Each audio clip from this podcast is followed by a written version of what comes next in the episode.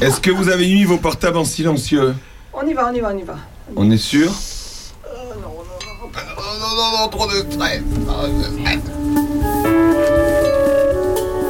L'heure intelligente avec Aurélien Péco. C'est moi. L'émission à consommer sans modération. Bonjour à tous, bienvenue dans cette émission où chacun a coupé son portable. Comment ça non? Faites-le madame s'il vous plaît. Bienvenue dans cette émission. C'est l'heure de l'apéro, c'est l'heure intelligente. Merci d'être avec nous sur Opus. Vous allez passer deux heures à nos côtés, vous allez apprendre plein de choses, enfin apprendre. Peut-être que vous savez déjà tout, mais vous allez en apprendre quand même. Ils sont les piliers de cette émission et sont les garants du niveau des verts et de la culture. Jean-François Farion, bonjour. Bonjour. Bonjour monsieur. Oh Bah évidemment. Et de quoi il va nous parler Jean-François Farion? Ah voilà, écoute, euh, on va parler à- à- avec Agnès du, de la fabuloserie, mais on va aussi parler un tout petit peu du musée de Villiers-Saint-Benoît. Et puis si j'ai le temps, on parlera peut-être d'un roman de Kessel, peut-être. Roman Kessel. Voilà. Il est un autre pilier de la culture, mais aussi des verts. François Jandot, bonjour monsieur. Bonjour, ça tu l'as dit. Ça, je nous parler de quoi je suis Aujourd'hui, je vais vous parler de Fatima. Comment va-t-elle? Ah, elle va pas très bien, mais elle va pas bien. Ça représente quelque chose de, de religieux, c'est ça? Tout à fait. Tout à fait. Bien sûr. Fatima tout à l'heure. On aura Laurence Mesureur au téléphone, puisque dans quelques jours, genre demain, euh, vous pourrez euh, venir à Champignelles avec votre épouvantail. C'est la fête des épouvantails à Champignelles. Elle nous en dira plus tout à l'heure. Vous aurez les infos de Puisé et de local, et bien plus encore. Restez avec nous. Et bien sûr, ce soir c'est l'Eurovision. Et on va parler d'Eurovision. Si vous aimez pas l'Eurovision, tant pis, puisque vous allez entendre toutes les nouvelles musiques, toutes les musiques, les, les tubes de l'Eurovision. On commence avec Abba. A tout de suite. Pas mal, pas mal.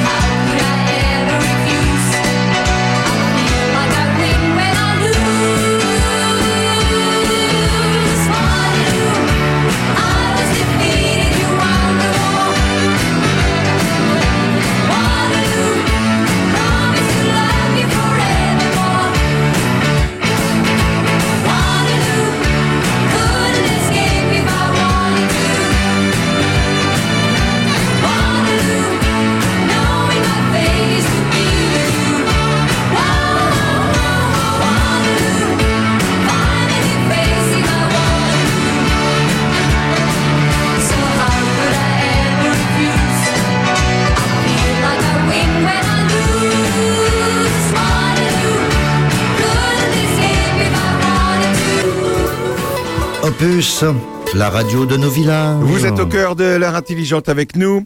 Et on a l'honneur de recevoir aujourd'hui Agnès Bourbonnais. Bonjour Bonjour. Qu'est-ce que j'ai dit Non, tout va bien. Ah, Quand elle a entendu son nom, on aurait dit Céline Dion à l'Eurovision. Ah, c'est moi. Merci d'être avec nous Agnès. Ah bah, Puisque merci. ce soir c'est la nuit des musées. Ouais. Eh ouais, c'est ce soir la nuit des musées. Ah oui, bien sûr. Bah oui. On est samedi, on est samedi 13. Et ce soir, vous allez pouvoir visiter, entre autres, mais surtout, il faut le faire, la fabuloserie. Enfin, découvrir la fabuloserie de nuit. Voilà. Oui, alors c'est 20h, 23h. 20h, 23h. Voilà. C'est une soirée euh, gratuite. D'accord C'est la nuit européenne. ah, les nuits européennes des musées, Des bien musées. sûr. Voilà. Et alors, on rappelle ce que c'est la fabuloserie et que- que- qu'est-ce que tu représentes pour, ce- pour cette fabuloserie, évidemment. tu es un petit peu la responsable. Comment je, on dit je, je suis euh, l'une des deux. L'une des deux. Ah, il y en a deux. Il y en a deux. C'est vrai qu'il y a pour deux. Il y a deux filles. Donc on est l'une des moi donc je suis l'une des deux. Et donc effectivement on, on fait cette nuit européenne euh, des musées depuis euh, 2015. 2015 Ouais. Co- comment ça se passe d'ailleurs C'est le ministère de la Culture qui, qui lance ça et vous êtes. Qui? Le ministère de la Culture Le ministère de la Culture Oh là là J'ai l'impression qu'il y a un dos. qui elle les aime pas beaucoup. Ah non, non, non, bien sûr que je les aime. Mais euh, non, par rapport. non, non, bien sûr, le ministère de la Culture, euh, voilà. Mais euh, nous, euh, nous, non, ils nous aiment pas. C'est pas vrai. Voilà. Mais- Donc c'est juste. euh, Ils aiment pas les musées? Si ils aiment les musées, mais euh, nous, on est quand même une collection privée, un musée privé. Eh oui, oui. Donc c'est un peu compliqué. Voilà. Ah bon Donc en fait, ils nous aiment pas. Ah enfin, bon. Euh, enfin, c'est pas qu'ils nous aiment pas, ceux qui font pas, en- ils, ils font rien pour nous, puis c'est tout. Bref, mais c'est pas grave. Nous, on, T'attends fait- t'attends nous, on rien fait quand d'eux même. et ils attendent Hein rien de toi.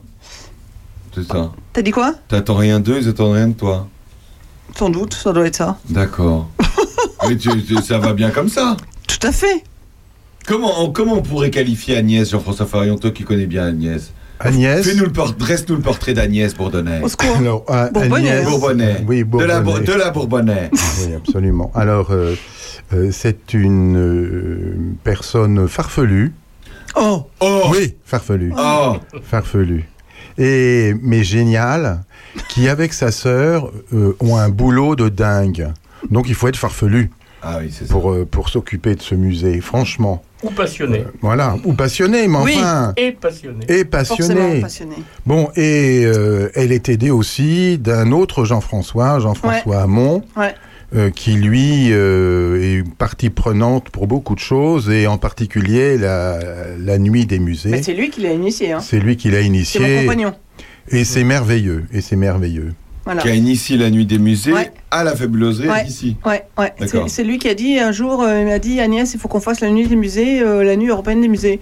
Et je dis mais attends, euh, bon bref. Et euh, encore une folle, encore une folle idée. c'est encore, bon, Voilà. encore une folle idée, voilà. Donc, euh, bah, donc j'ai forcément dit ok. Et euh, mais je dis mais attends, euh, on fait ça euh, à l'extérieur. Il me dit non Agnès, il faut faire ça à l'extérieur et à l'intérieur. Voilà. Ah donc euh, tout sera ouvert, l'extérieur magnifique d'ailleurs. Il y a de l'eau dans le, dans le lac? Dans le Euh, petit étang Enfin dans le grand étang? Voilà, on va dire ça que c'est un étang. Ouais, il y a de l'eau avec des algues. Ah Il y a des algues cette année Bah euh, oui, ça fait 2-3 ans qu'il y a des algues. hein, Il y a des grenouilles, Ouais. Et, Ouais. et Les grenouilles, elles sont bien aussi. Elles chantent bien. elles sont sympas. et l'année dernière, il y avait beaucoup de moustiques. Cette année, Euh, il y en aura moins. Ah bon, bah, peut-être, Ah, c'est sûr. Et on, les- on les a eu au téléphone juste avant l'émission. Ils ne veulent pas venir. non, non, mais sérieusement. Voilà, donc en fait, on, voilà, donc on, on ouvre euh, le parc, euh, enfin, Ouais. et l'intérieur aussi, mais on ouvre le, enfin, le jardin euh, avec. euh, donc, il- il- c'est mon conjoint qui rame sur le bateau. il va ramer. Il rame, voilà. Donc l'année dernière, enfin, ça fait 5 ans, 6 ans, 7 ans que ça existe. Donc euh, voilà, su- suivant les années, il y a, il y a- il y a différentes, euh, il y a différentes euh, prestations musicales. Parce qu'en fait, ça fait partie du, du, du, euh, de la soirée. Qui Et va donc, chanter cette année? Alors cette année, on a, on a deux musiciens. Ouais. On a euh, un. Patrick Mons et Christophe Martel. Mmh. Voilà. Ah, qu'on connaît Patrick- très bien, on a très bien Mais connu. oui. Et ben Vous voilà. Donc il y en a un à la guitare et l'autre à la flûte. Eh ben oui, Ou flûte, sûr. avec un S. Oui, Au flûte, ça. voilà. Donc Ils ça, font- ça va être euh, super. C'est l'équipe de la GADOP. Voilà, Voilà. voilà, voilà. Donc ça, C'est eux très- qui vont jouer. Oui, oui, oui, on travaille très bien avec eux. Enfin bon, voilà, on s'entend bien avec eux. Ouais, et en plus, Patrick Mons, euh, il y a quelques deux ans peut-être, a créé une petite chanson avec sa Ouais, guitare au coin ouais, du feu sur ouais. Petit Pierre. Ouais. C'était génial. Alors qu'il a fait cette chanson, il n'avait pas encore vu le manège. Il Ah bon Non, non, il n'avait pas encore vu. Il- C'est marrant. Et, euh, et sa chanson est, est vraiment euh, Très sensible. très sensible et résume Magnifique. bien le, Ouais. le caractère de Mm. Petit Pierre. Ouais. Belle C'est à chanson. quelle heure euh, le concert? Alors euh, là, la soirée, c'est de 20h à 23h. Ouais. C'est gratuit. Ouais. Donc on a les bougies flottantes sur l'étang. Ça, c'est magnifique. Ouais. On a les flambeaux autour. Et puis donc on a ces deux musiciens. C'est super. Ouais. Il y a une buvette? Question, question, réponse de nièce. Eh ben, eh ben non, pas chez nous en tout cas. Ah, d'accord. Donc, faut manger avant d'arriver. Il vaut mieux. Vaut mieux. Après, on peut rester 5 minutes ou 3 heures, hein, c'est comme on veut. Donc Ah tu oui. peux manger avant, après, pendant, On peut enfin. venir avec ton son sandwich. Ouais, si tu laisses pas le papier, si tu laisses pas le papier par terre. On peut laisser les miettes pour les canards. Oui, Voilà.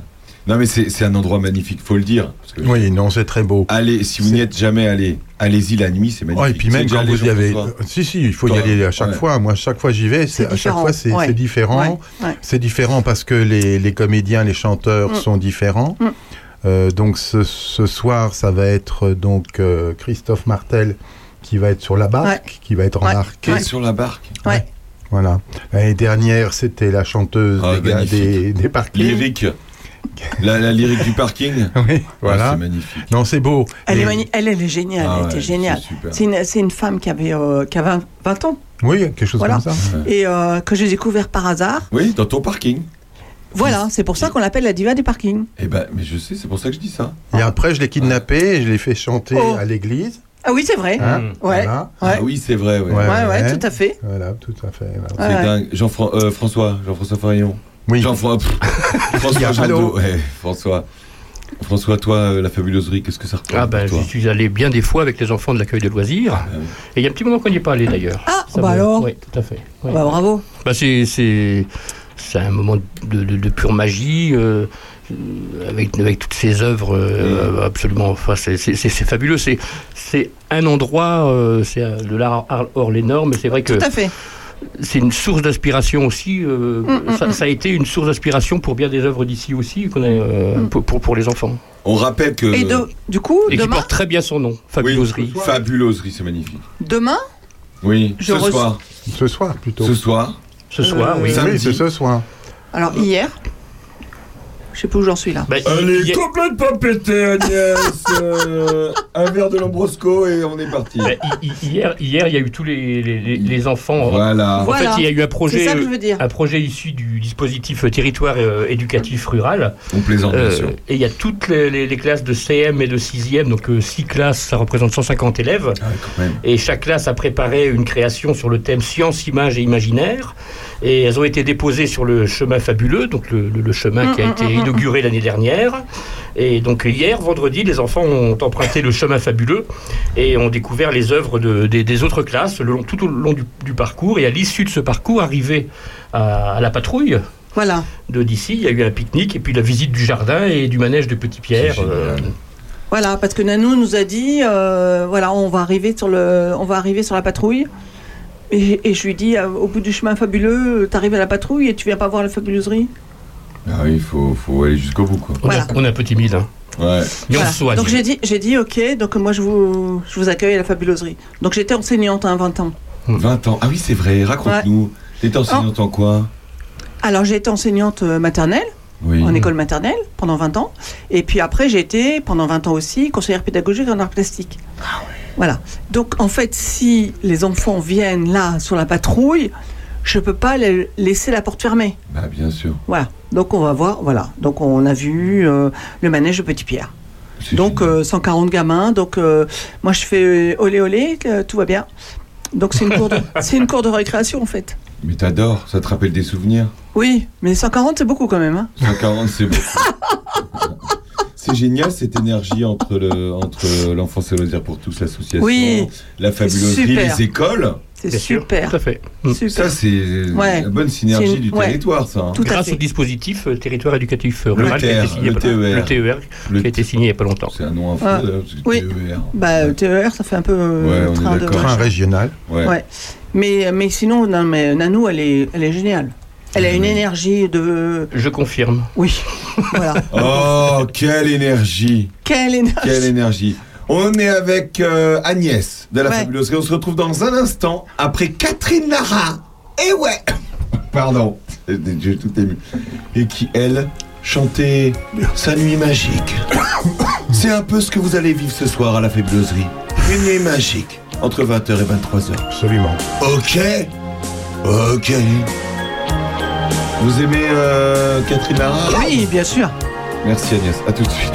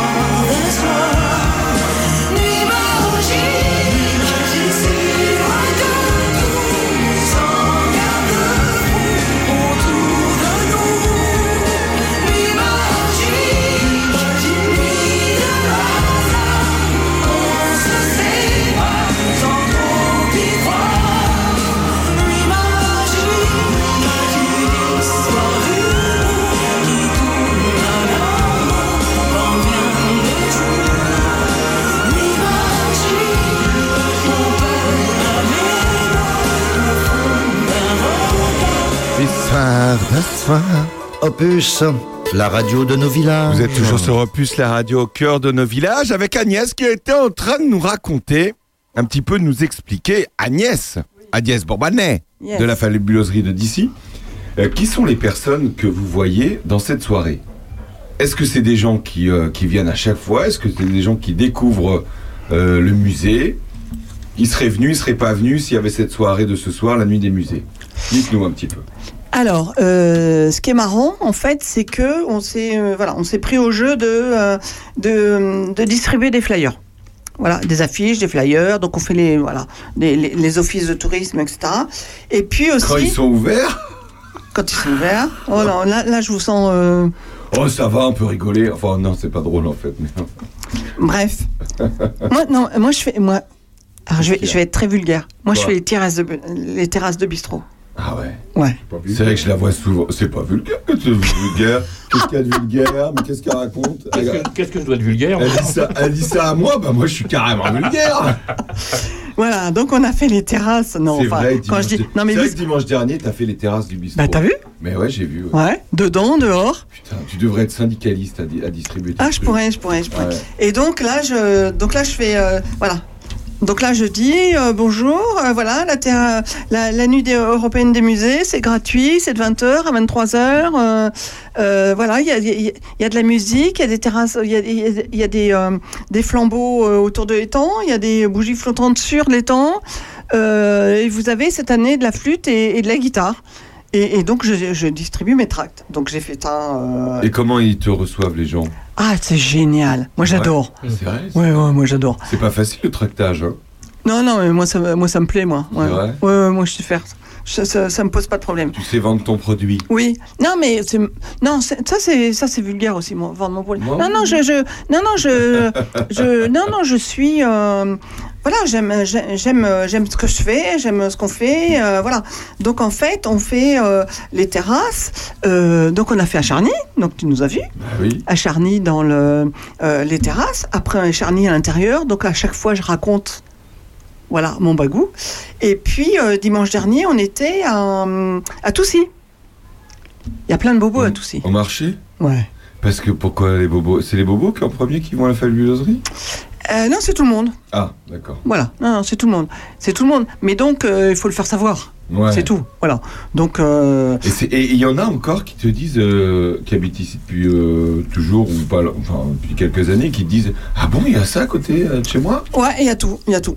Ah bon, il y a ça à côté Ou bien, ah oui, euh, évidemment, c'est noté dans notre, euh, dans notre agenda. D'accord, ouais. Donc euh, on a, les- on a les plusieurs facettes. Oui, oui, oui, plusieurs facettes. Mais c'est ça qui est intéressant. Ouais. Après, c'est notre rôle hein, en tant que musée de, voilà, de, de, de faire connaître, faire participer. euh, voilà, donc... euh, Jean-François Farion, qui connaît parfaitement l'endroit. Ah oui, je connais très bien cet endroit. Euh, alors évidemment, il y a tout un petit aéropage de d'étudiants en, en art qui, Ouais. qui font guide, qui, qui expliquent médiation. Qui sont voilà. très sympas d'ailleurs. des oui des médiations, ouais, qui sont. euh, C'est pas pareil. Oui, je sais, mais enfin bon. Reprends-le là, il dit n'importe Oui, non, oui, non, non, non, non, non. Je vais le surveiller. Et, et qui explique, non, c'est intéressant parce que bon, quand tu y vas comme ça tout seul, tu passes devant euh, une œuvre, euh, à la rigueur, tu vas lire le cartouche à la rigueur, Cartel. le cartel, pardon, et puis euh, si tu ne lis pas le cartel ou le cartouche, eh bien ma foi, euh, tu passes et tu ne sais pas de quoi tu as, tu sais pas ce que tu as devant les yeux. Alors là, avec eux, c'est quand même ça qui est bien. Par Ils sont là pour expliquer Un comment peu. travailler. euh, alors oui, puis euh, chacun a sa manière de faire.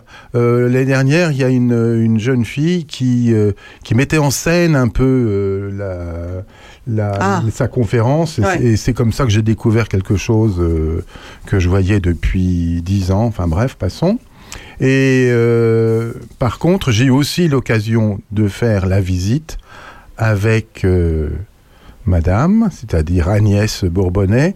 Et là, bah là, c'est c'est trois heures de visite. Euh, et et- et c'est merveilleux parce que c'est le musée, certes, c'est les, euh, c'est les œuvres, bien sûr, la, la vie de certains des artistes, mais aussi Créateur. mais des créateurs. Et, euh, et c'est aussi la vie d'Agnès, de sa sœur, de son Mm. père, de sa Mm. mère Caroline. Bien sûr. Euh, parce que non seulement ces œuvres sont là avec une histoire, mais elles sont dans l'histoire. Agnès est, est dans, elle, elle est souvent, elle est pas sculptée, mais bon, elle est représentée. Ah, elle est, oui, non, c'est c'est Elle a merveilleux. sa statue, Agnès? C'est pas Oh, vrai. elle en a une bientôt, mais bon, Ah bah oui. voilà. Non, mais c'est merveilleux. Avec Agnès, c'est merveilleux. Parce que c'est vrai que c'est une histoire familiale, tout ça, Agnès. Voilà. Ah bah, totalement. Ah euh, oui. De toute façon, c'est voilà, c'est les parents. Donc en fait, si on veut raconter l'histoire, mais je sais pas si on a le temps de, de- de le lire là en trois minutes et demie, je vais essayer d'être euh, Allez, rapide. vas-y. Voilà. Donc en fait, Alain Bourbonnet, qui était notre père, était un grand architecte à Paris. D'accord? Donc ça, il faut déjà planter le, le décor. Donc c'était un grand architecte à Paris. C'est lui qui a fait le premier RER, euh, la station première RER Nation à Paris. Donc euh, voilà. Après, euh, après, il a fait une église à Saint-Cloud, il a fait un théâtre à, Caen, il a fait un théâtre à Luxembourg, et puis il a travaillé aussi dans la région. Ça veut dire qu'à Auxerre, c'est lui qui a fait la grande bibliothèque, le quartier de l'îlot du Pont, euh, et puis le, le- le marché, euh, voilà. Donc en fait, c'était quelqu'un de très sérieux en ville. Et puis, il avait une deuxième et une troisième casquette. Euh, la deuxième casquette, c'était euh, collectionneur. Il savait pas trop de quoi, mais euh, donc il est devenu, il, a compris que c'était un collectionneur d'art brut. Après, si on a le temps, je peux vous raconter l'histoire. Et sinon, c'était aussi un créateur. Voilà. Donc en fait, ici, il s'habillait en rose. Donc euh, les gens du, les gens du coin, quand ils passaient, ils disaient mais c'est qui ce, c'est qui ce mec là? On peut porter du rose, c'est pas un problème. Euh, ouais, mais enfin, dans les années 70, euh, Ouais, ouais, ouais. Ouais. ça se faisait pas trop, quoi. Et puis, euh, et puis il faisait ses, ses Il était un peu turbulents. provoque ou pas? Euh, exprès, non. Non. Non. Non, c'est qu'il aimait. Il, enfin, je veux dire. Non, il, non, c'était pour lui-même. Oui, non, c'était non, pour lui-même, Non, ouais, non, non, non. Euh, il voilà. voulait pas qu'on le remarque. Non. Ici? Non. Non. Non, pas du tout. Voilà. Donc en fait, il il faisait ses créations, etc. Et donc en fait, bon, voilà, il a rencontré. vous, euh, je raconte l'histoire ou pas? Vas-y. Bon. Alors, en fait, dans les années euh, 70, il a vu un reportage euh, sur, euh, euh, sur le journal télévisé et dans le monde, comme quoi la euh, collection de Jean Dubuffet partait euh, en Suisse. Et donc là, il dit Mais en fait, je suis en train de collectionner de l'art brut euh, sans savoir que c'était de l'art brut. Ah oui. Et, euh, et du coup, il se met en rapport avec Jean Dubuffet, et euh, les deux hommes se rencontrent, et, euh, et, euh, et Jean Dubuffet dit, si vous faites quelque chose en France, je suis prêt à vous aider. Donc, en fait, après tu coupes, hein, si c'est trop long. Ouais, ouais, très bien, c'est très bien. Non, non, mais on coupe, rien. Non, non, On non. coupe rien du tout. Continue, continue. Et donc, euh, en fait, Jean Dubuffet avait euh, sa collection euh, euh, rue de Sèvres, euh, Paris, euh, Paris 6e, voilà. Et, et donc, les deux hommes se rencontrent. Et, euh, et, et- Jean Dubuffet dit, bah, écoutez, si vous faites quelque chose en France, je suis prêt à vous aider. Et donc, notre père dit, euh, ok, euh, voilà. Et il rentre. Donc, on a- à l'époque, on habitait euh, rue Jacob, l'adresse qui va bien, euh, 6e arrondissement, quartier des Galeries, machin, bref. Et, et donc, quand il rentre, quand il rentre chez nous, euh, il voit bail à CD. Donc c'était rez-de-chaussée, euh, la galerie, euh, la galerie de, de- enfin non, c'était une librairie en fait de langues étrangères qui les mecs euh, prenaient leur retraite. Et, et donc il dit je prends. Ok, bon bah il prend Pour en faire une galerie. pour en faire une galerie. Et il s'est inventé, inventé galériste. Ah ouais. Ah oui, mais du jour au lendemain. Voilà. Donc il s'est Et inventé. ça a marché? Alors, euh, 10 ans, la galerie, d'accord Euh, Sauf qu'une galerie à Paris, euh, ça coûte un peu cher. L'art brut, à l'époque, euh, c'était pas complètement euh, bien répertorié. Euh, et donc, en, et, et en fait, notre père, alors ça, c'est la petite cerise sur le gâteau, notre père était plutôt collectionneur que marchand. Oui. Ça veut dire, je sais pas si vous savez le code, le code dans les galeries.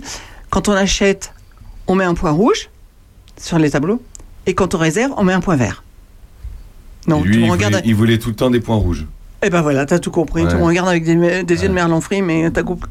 En fait, il, voulait tout garder. Il voulait pas se séparer de, de- de sa collection. Voilà, donc il mettait des points rouges partout. Donc au bout d'un moment, euh, au bout d'un moment, voilà. Il y avait, il y avait Voilà. rien à acheter. Donc, euh, comme il a acheté cette maison-là d'ici euh, dans les années, euh, enfin en 1960, euh, il a avec avec les dépendances. Du coup, c'est là qu'il faisait ses turbulents, etc., ses créations. Et du coup, là, il a dit bon bah je vais transformer ça en genre euh, cabinet euh, cabinet de curiosité, tu sais, à l'image du 19e siècle, quoi. Les, les, les mecs qui se font des cabinets de curiosité. Et donc, il, il se met sa collection là.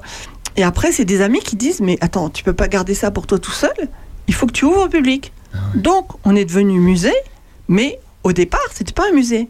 Sauf que, comme je vous ai raconté son parcours, comme il a fait des églises, des théâtres, il, il- il savait la mise en scène. Il savait, il savait comment faire pour exposer les choses. Donc, en fait, il avait exposé super. Et en fait, il, il a transformé ça en musée, alors qu'au départ, ça- c'était pas musée. Vous Incroyable. aviez quel âge là Oh, je sais pas, 15 ans, 16 ans, 15. 20 Ah oui, ans. adolescente. Ah oui, Ouais. tout à fait. Oui, oui, Ah ouais. bien sûr, bien sûr. Oui, oui, oui. J'ai passé de très bons moments. Et vous étiez médiatrice du coup? Est-ce que vous alliez expliquer les œuvres comme vous faites maintenant? Alors, euh, alors, à l'époque, on était guide.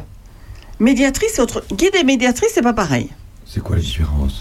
Alors, guide, c'est tu fais guide du musée. Tu sais ce que ça veut dire? Guide du musée, ouais. Ouais. Donc, euh, tu fais euh, le linéaire. euh, je vous raconte, etc. Là, depuis quelques années, maintenant on fait médiatrice. Ça veut dire que en fait, les gens visitent à leur aise. On n'est pas obligé de les prendre, de faire des groupes. Voilà, ils, ils vont, ils rentrent. Par contre, les médiatrices, elles, elles vont renseigner sur les œuvres, elles vont manipuler les œuvres, et le public est libre, sauf pour l'extérieur. L'extérieur, c'est toujours guide. Toujours le guide. Ouais. Et comment vous les formez, ceux qui débarquent comme ça, qui découvrent votre musée? Les guides, ils sont formés comment? Et les Euh, médiateurs, du coup Ouais. Mais et, du coup, ils font deux parce que en fait, avec les élèves, ils sont guides, Ouais. Bah et puis avec le public, ils sont ils sont médiateurs. Donc il y, a- il y a vraiment les deux, les deux pendants. hein. Voilà. Euh, C'est des jeunes qui passent à la saison ici, euh, qui sont Ouais. en école d'art, qui sont quoi Ouais, les- ouais. Ah ouais. Alors, du coup, voilà. Donc maintenant, c'est une, c'est une autre, euh, voilà, du, du temps de ma mère, on prenait les gens de, voilà, des, des, des, des- des jeunes du coin, etc. Là, maintenant, on- en fait, on est en, en cheville, entre guillemets, c'est pas élégant comme mot, euh, avec les écoles d'art. Mm. Ça veut dire que pour valider leur euh, cursus universitaire, euh, les jeunes sont obligés de, enfin obligés, oui, oui, oui, ils sont obligés de faire euh, un mois, deux mois, trois mois, quatre mois, cinq mois de, voilà, dans une institution culturelle. Le stage. euh, Voilà, Mm. des stages pour valider leur, leur formation. Et du coup, il reste de deux mois à six mois. Ça veut dire qu'à chaque fois, on est obligé de les former. Donc on leur envoie les cartels, on, voilà, on, on les reçoit. Enfin bon, Et ils logent sur place? Oui. Vous avez de quoi les loger, tout ça? Alors on les loge en plus gratuitement, donc euh, ils sont Ah, contents. Ouais, ouais. Bah oui, parce que sinon, on- Ils ont une petite cuisine, ils, ont, ils sont Ah, ils ont tout, ils ont quoi, tout. Ils Ah. ont, ils ont la cuisine, la machine à laver, leur frigo. euh, voilà, c'est mieux que le camping à Charny, excusez-moi du peu. Ah ouais. Ouais, c'est sympa. C'est sympa. Ça donne envie d'aller visiter. Euh, si on se dit, euh, oh là là, moi, les musées, euh, les musées, euh, non. Eh bien si.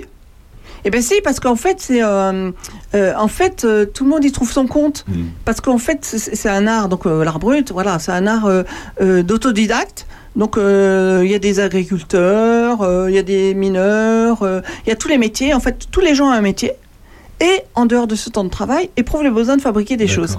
Donc il y a du dessin, de la peinture, euh, des objets, de, euh, euh, des, des choses. voilà, il y, a toutes sortes, il y a toutes sortes de, de, de fabrication. Et donc en fait, euh, tout le monde y trouve son compte ou pas. Après, euh, si- s'ils ne trouvent pas, euh, ils sortent et puis c'est tout. Jean-François, Oui, alors certains, certains des créateurs, parce qu'un musée, on va, on, on peut penser que on ne pense, on ne voit que des œuvres de personnes décédées euh, Hum. du XVIIe siècle. Enfin bref, là, par exemple, euh, il y a des créateurs qui sont toujours vivants, Oui. qui sont là. Robillard est venu il y a pas Oui. longtemps. Hein Euh, C'était assez extraordinaire de l'entendre lui-même. Bon, là, tu as le créateur qui parle de ses œuvres. C'est pas quelqu'un, même si c'est un médiateur, qui va te dire quelque chose sur euh, euh, une création euh, en supposant que c'est comme ça que le gars a voulu faire. Nana. Non, là, lui, il est là. Lui, il te dit, bah, pour moi, c'est ça, puis point final. Donc, c'est quand même très intéressant. vous en rentrez des, des nouvelles œuvres tous les ans ou pas? Euh, tous les ans, euh, non, je vais pas Enfin, Je dire. veux dire, est-ce que, euh, est-ce que vous, vous, allez, vous êtes à la recherche de nouveaux, euh, de nouveaux artistes, de nouveaux créateurs? Alors, pour être euh, sincère, non, on n'est plus à la recherche. Ouais. Parce qu'on a déjà beaucoup de choses à. euh, à- Qu'est-ce que je veux dire à, Est-ce qu'il y a tout montrer, à restaurer? Vous Non. avez, Oui, est-ce que vous avez de montrer, place oui. pour tout mettre déjà? Est-ce qu'il y a des choses qui sont planquées et que, et que vous n'avez pas de place pour, pour Oui, mais comme tous les musées, on a des réserves. Ouais, vous avez des réserves. Voilà, on fait une super exposition à Paris, hein, à la, à la Ah ouais, Saint-Pierre. J'ai vu ça. c'est- Ça doit ramener du monde, ça. Oui, Parce qu'il y a eu des affiches dans Paris, Oui. etc. Ouais. C'est une expo à la Saint-Pierre, c'est ça. De 25 janvier 25 août. C'est une grande expo. La Halle Saint-Pierre, c'est euh, c'est renommé. Enfin, c'est au pied de la butte Montmartre. Ouais. Euh, c'est une super expo. Et vous avez prêté certaines œuvres, c'est ça? Ou comment ça s'est passé? Bah oui, Vous avez prêté des œuvres et qui les a sélectionnées? C'est toi qui les as sélectionnées? Nous.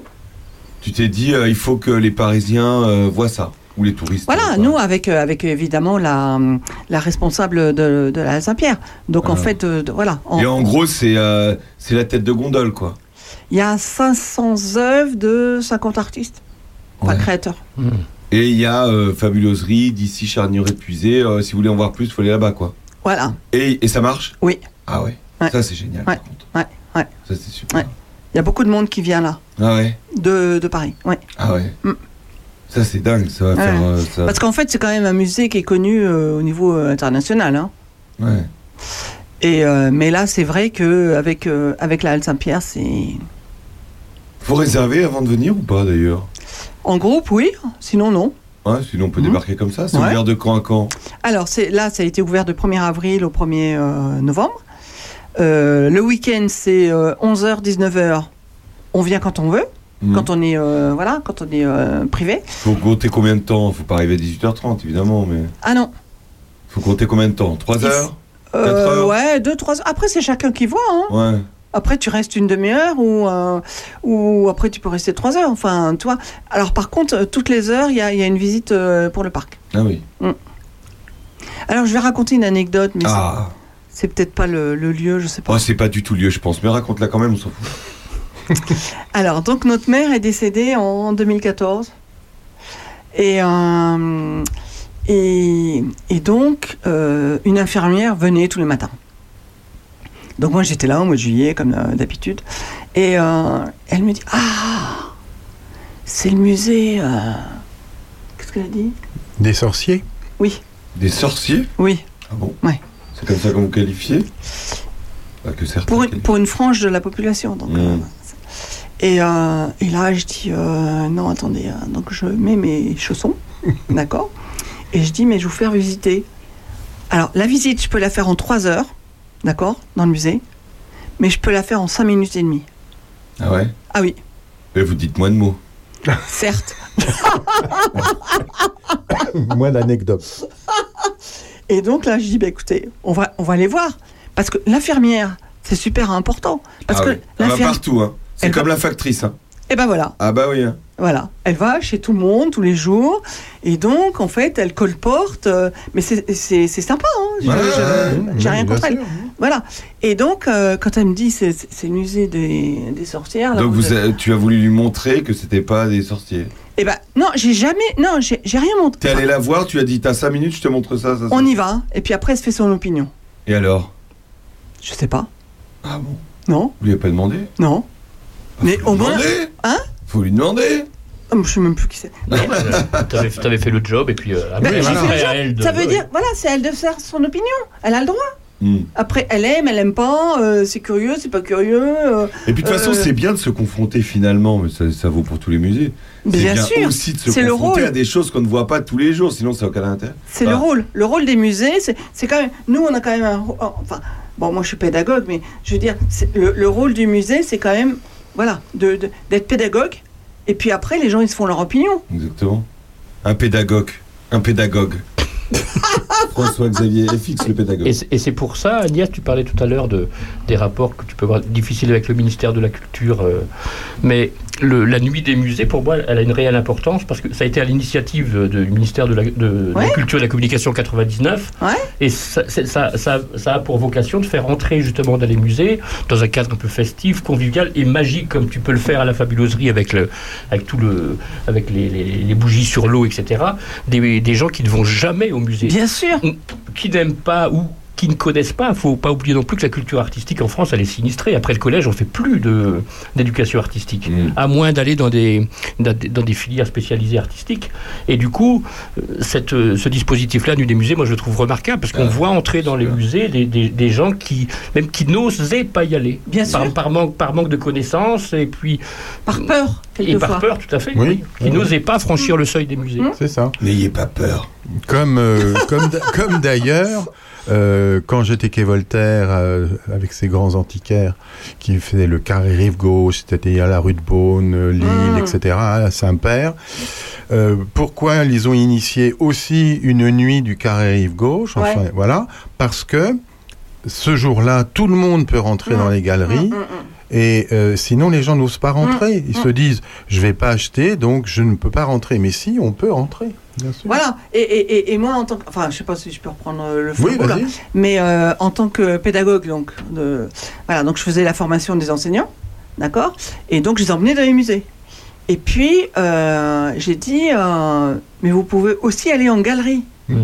Et donc là, ils osent pas aller en galerie. C'est ça. Parce que, voilà, c'est ce que tu dis. Hmm. Ça veut dire qu'ils ont, ils ont peur qu'on leur demande d'acheter. Non, tu vas en Oui, ou galerie, ou d'entrer dans un endroit qu'ils peuvent juger un peu élitiste, des choses comme ça, qui, qui, qui ne, les, qui ne les regardent pas. Quoi. Tu parlais Et- de peur tout à l'heure. c'est- Oui, c'est pour ça. ça, c'est pour ça. Donc en fait, et donc moi je les ai emmenés en, galerie aussi. Ben, vous avez le droit, vous, vous rentrez, vous poussez la porte, euh, c'est libre, euh, c'est gratuit, euh, vous regardez, vous ressortez et tout va bien. Et alors une fois, c'est une anecdote aussi, parce que j'ai- j'aime bien des fois les anecdotes. Euh, une anecdote aussi, euh, une, euh, une professeure de la ville de Paris, donc euh, en art plastique, et qui me dit, moi tu sais Agnès, euh, je fais... euh, euh, cette fameuse avenue là, tu sais, vers Matignon Non. oui, voilà, par là, ouais. voilà, voilà. Où il y a tous les grands magasins. Montaigne, Montaigne. Montaigne, l'avenue Montaigne. Donc là, t'as Dior, euh, Il n'y machin. a, pas- y a pas de galerie là? Non, il y a des boutiques de Ouais, fringues. C'est ça? Mais t'as le droit d'entrer aussi, hein et ben t'as le droit d'entrer.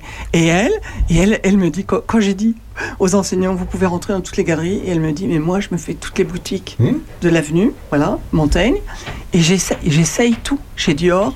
Elle essaye tout. Elle repart sans rien elle repart sans, bah évidemment qu'elle repart sans Oui. rien. Bah oui. Bah j'ai jamais osé le faire. Ah ouais Mais j'ai trouvé que c'était c'était Ah génial. oui, c'est- Absolument, non, non, c'est mais génial. C'est sûr. ouais. On se retrouve dans un instant. Après, euh, vous en- elle reste encore quelques minutes avec nous, Agnès, alors qu'elle a beaucoup de choses à faire.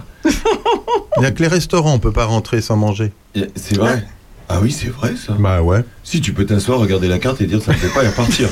bah ça peut. Bah, ça vous est déjà arrivé quand même. Oui. Non?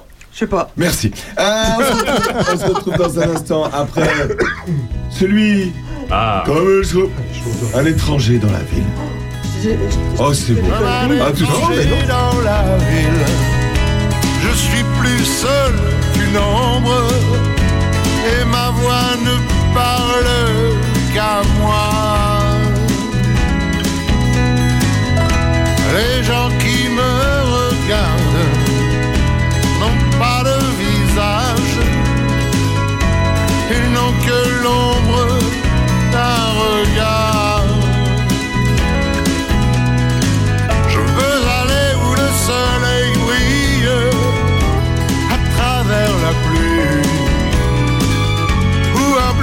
sur mon dos me tient chaud.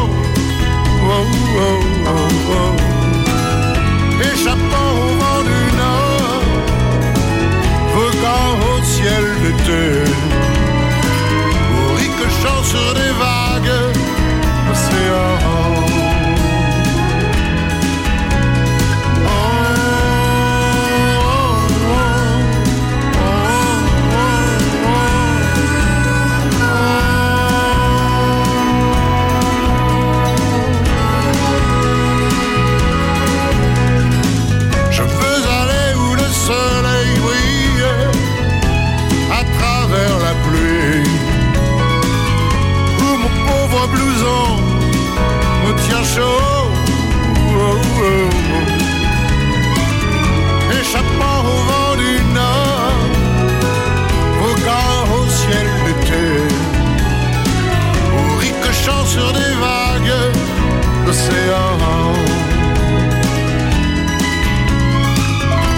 Comme un étranger dans la ville, je suis plus seul qu'une ombre, et ma voix ne parle qu'à moi.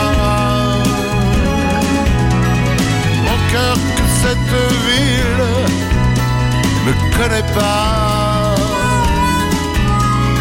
Mon cœur que cette ville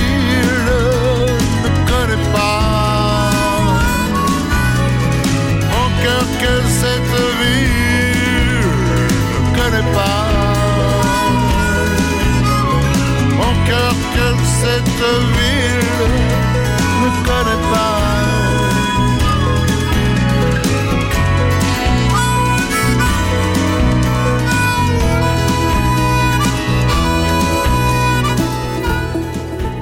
Opus, la radio au cœur de nos villages. Opus la radio au cœur de nos villages, au cœur du village de Dissy aujourd'hui avec Agnès Bourbonnais. Merci d'être avec nous, merci de prendre un peu de temps car elle a beaucoup de choses à faire car ce soir c'est la nuit européenne des musées, européenne des musées. Et vous pourrez aller visiter le musée à partir de 20h de la fabuloserie. Qui avait choisi le nom d'ailleurs? La fabuloserie? Tu nous l'avais dit une fois. euh, Alors, je, c'était bah, notre père, évidemment, avec euh, Michel Ragon. Michel Ragon, qui était un, un- un critique d'art, euh, littéraire. Il a fait les, les mouchoirs rouges de Cholet, je- de Cholet, je sais pas si ça vous dit quelque chose. Enfin, c'était un critique euh, d'art, euh, ar- architecture et art. D'accord. Donc, ils ont cherché ensemble. Et c'est un magnifique nom, évidemment. Bah oui. Ah ouais, c'est magnifique. Et il y a beaucoup de gens qui disent euh, Ah, c'est fabuleux, le nom était bien choisi. Bon, bah tant Ouais. mieux. ouais. C'était bien choisi. Jean-François, Oui. Il se passe d'autres choses dans ce musée euh, en dehors de, de- de cet euh, événement d'aujourd'hui. Il y a un Pâques. Il y a- C'est c'est- c'est nouveau cette petite idée là, la chasse aux œufs. Ah oui, c'est- c'est initié par le comité des fêtes, euh, Arc-en-ciel. qui a demandé Arc-en-Ciel, qui a demandé si c'était possible, et Agnès, euh, bah, elle a dit oui, comme elle dit oui euh, toujours euh, sympathiquement à, dit tout ce qu'on lui propose. Ah, tu veux dire qu'Agnès dit oui facilement Oh oui. D'accord, c'est bon. c'est bon à savoir pour les affaires. Et alors là, on planque des œufs partout. Non, mais tu sais, d'un seul coup, elle te dit Oh, bah, qu'est-ce que c'est ce truc-là? Et puis d'un seul coup, elle réfléchit. Ouais. Et en fait, euh, bah, ça fait venir des enfants avec les parents. Et puis, C'est mon côté euh, pédagogue. et puis voilà, une fois encore, et euh, ils découvrent. Alors évidemment, euh, elle planque les œufs euh, autour des, des statues, des, des choses comme ça. Ce qui fait que les enfants bah, sont là et regardent euh, et admirent et se demandent ce que c'est. Et on leur répond? Oui, je pense. Je pense que oui. Oui. Oui, puis on fait après, on fait la visite aussi du manège de Petit Pierre. Voilà. Alors ça, c'est la, la pièce maîtresse. le- Et surtout de nuit d'ailleurs. L'année dernière, ai- on l'a fait de nuit. C'est magnifique. C'est une ambiance euh, bah, complètement différente. C'est féerique, c'est onirique, c'est magique. Enfin Voilà. voilà, tout ce Et on va, dis. on va remercier et on va faire un- on va rendre hommage aussi à tous les, les bénévoles de Oui. cette soirée qui sont là aussi pour commenter. Il y en a. Il y en a. Euh, Parce qu'il y a tellement de monde que du coup l'équipe en place ne peuvent pas tenir, c'est ça? Non, mais Alors, pas obligé de si citer, mais je veux dire. Non, non, bien sûr, si, si, si, euh, il y a une équipe, euh, il y a une équipe, euh, voilà, qui, qui, qui est là, euh, sérieuse, euh, qui travaille, euh, voilà. Et puis après, il y a euh, euh, notre fille, euh, Juliette, euh, le fils euh, de ma sœur, euh, Hugo, et des amis qui viennent là pour, euh, voilà, pour aider, parce que, et, et puis pour, euh, pour euh, entre guillemets, euh, voilà, encadrer, encadrer, euh, pour pas qu'il y ait des gamins qui tombent dans les temps, quoi. Ouais, ouais. Oui. Ouais, c'est, c'est- ça peut être idée. Je- Jean-François. Euh, François, pardon. Ça excusez-moi. devient une manie. hein. Oui. Euh, et la fabuloserie propose pas d'atelier artistique Alors, aux gens, aux enfants, etc. Ah, Ah, si, si, si, si, si. Ah. Alors, euh, si, si, si. On fait, euh, oui, oui, si, si, on fait des ateliers artistiques. Alors, euh, donc, comme je suis enseignante, euh, conseillère pédagogique en art plastique, euh, voilà, les gens me demandaient, euh, enfin, les enseignants me demandaient euh, ce qu'on pourrait faire des ateliers. Et moi, j'avais pas envie de rentrer dans le bout de ficelle et, la, et, la, et la poupée cassée, quoi, parce que ça, on peut le faire à l'école. voilà, on, on l'a tous fait dans La nos écoles. poupée cassée, c'est quoi la poupée cassée? Poupée cassée? Ah, C'est réparer la poupée cassée, c'est ça? Non, c'est pas réparé. C'est quoi la poupée cassée? Eh ben, t'en fais quoi la poupée cassée Bah, tu la répares Ah non, mais quand a perdu son bras ou sa jambe, euh, tu peux pas la récupérer. Ah, bah t'en fais une œuvre, puis ça. Voilà, donc c'est ce que fait Simone Le Carré, entre guillemets. Voilà, donc en fait, tu as, des créateurs qui ont travaillé là-dessus, mais moi, j'avais pas, fait- j'avais pas envie de faire d'atelier là-dessus. Euh, et puis, euh, donc notre fille, euh, Juliette, qui, qui a demandé à faire un stage, j'imagine que vous connaissez, à côté de... C'est en Puisay oui, C'est au sud de la Puisay ouais, Saint-Sauveur en Puisay non, Saint-Amand. Saint-Amand non. Coursons les carrières Non, non, mais cet atelier de Poitrine. gravure, là. Ah, Ah, oui. Euh, Bah, allez-y. la, la, Bah, bah, La métairie bah, bruyère. la, la métairie. ah, La métairie bruyère. Ah, voilà. Ça, c'est un lieu exceptionnel. Hein. Ah ouais? Ah oui. Vous y êtes allé? Non. Ben, du coup, on va y aller. Bah oui, il faut. Il y y, a intérêt. On va les inviter, comme ça ils vont nous en parler. Et si Ah oui. en parlent bien, on ira. Ah oui, non, c'est, c'est, ça- c'est un endroit magnifique. En fait, c'est un endroit euh, qui a été fait, euh, conçu par euh, des gens qui, euh, euh, qui avaient la. euh, qui devaient avoir l'âge de nos parents à nous. Voilà, donc euh, voilà, donc c'est- c'est c'est un truc euh, qui, qui existe depuis un moment. Et puis, euh, qui font des ateliers euh, de, de gravure, qui font euh, de l'édition d'art, voilà. Euh, c'est eux qui ont, par exemple, euh, euh, tiré Alechinsky, euh, Miro. enfin bon, c'est- des pointures, hein, c'est des grandes pointures. Quand même. Voilà. Et du coup, notre fille a demandé, je sais pas pourquoi, oh, bref, on est tombé là-dessus. Donc voilà, donc elle a fait un atelier de, de gravure. Et après, elle dit, maman, euh, il faudrait refaire un atelier de gravure. Parce qu'en fait, nous, dans l'accueil, on a une grande presse, presse, que notre père a utilisée, a fait lui-même des gravures, voilà. Euh, il a fait euh, 22, 22 séries de gravures de 25 exemplaires, bon bref. Et elle a dit, il faudrait le remettre en route. Parce que en tant qu'étudiante, euh, elle devait faire un stage, donc oui. euh, comme je vous dis, et donc je lui dis bah ok, Juliette, tu viens faire un stage, euh, voilà, à fabuloserie. Et elle dit je veux faire, voilà. Donc elle a voulu faire ça. Et, et donc là, on a mis en route, on a remis en route cette presse exceptionnelle. Et donc, on a régulièrement maintenant des, des classes qui viennent, qui visitent, qui demandent en plus de la visite un atelier. Et du coup, maintenant, on fait, on fait gravure. Et euh, au bout de trois jours qu'elle était là, elle me téléphone, elle me dit Maman, les enfants, ils pleurent. Je dis Ah bon, pourquoi ils pleurent? Il me dit Ils savent pas quoi dessiner. Là, je dis Attends, en tant que conseillère pédagogique ou instit, euh, là, là, c'est, là, c'est grave. Donc, ben, je dis Bah oui, parce que Ah là, bah oui. ah, là, je me suis fait piéger toute seule. Hein. Et alors, ils ont trouvé l'inspiration comment? Ah, mais euh, tout de suite. Hein. Alors après, euh, moi, j'ai des neurones qui fonctionnent des fois. Et, et donc là, et donc là, j'ai dit, attends, mais Juliette, ils vont faire des croquis? Devant, euh, devant Petit Pierre. Donc devant le manège de Petit Pierre. Donc j'ai inventé un système de, de, de carton rigide avec des pentes, avec des pièces. Enfin, bref. Voilà. Ils se mettent, bah, de toute façon, il y a tellement de choses à dessiner. Ils, ils- ils Voilà. prennent Donc, un ils- détail, ils peuvent partir de ce Voilà. détail. et Donc puis, après, euh, ils, ils font un, deux, trois, on s'en fiche, ils reproduisent, Ben et après ils reproduisent. Et après, on travaille sur du tétrapac. Tétrapac, c'est le mot intelligent pour dire euh, la brique boîte de lait. Ouais, Ouais, brique de lait ou brique de fruits.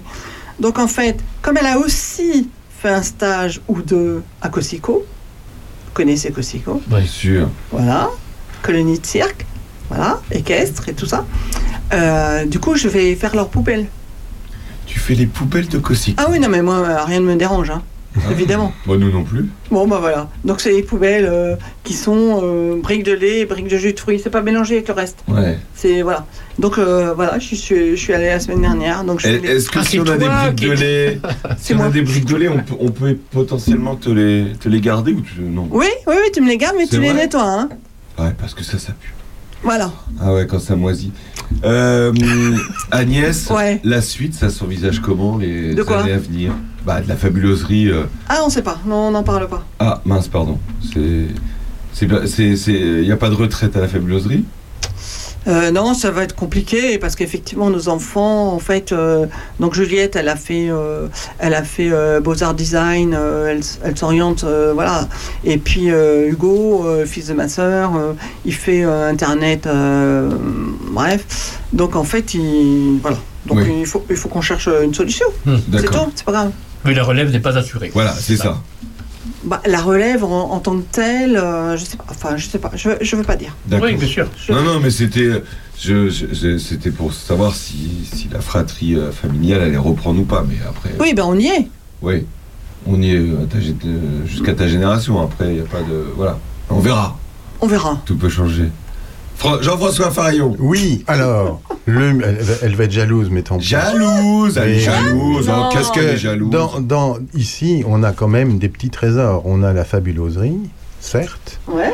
mais on a le musée de Villiers-Saint-Benoît. Oui, bah, C'est Musée d'art et d'histoire de Puiset, c'est quand même extraordinaire. Je suis pas du tout jalouse. Non, non, mais je sais bien. Mais euh, d'ailleurs, tu sais ce qu'elle m'a dit l'autre fois, la dame? Elle m'a dit, mais donnez-moi des flyers du musée de la fabuloserie que j'en mette sur mon bureau, tu vois, donc. Hein? Oui, bon. oui, oui.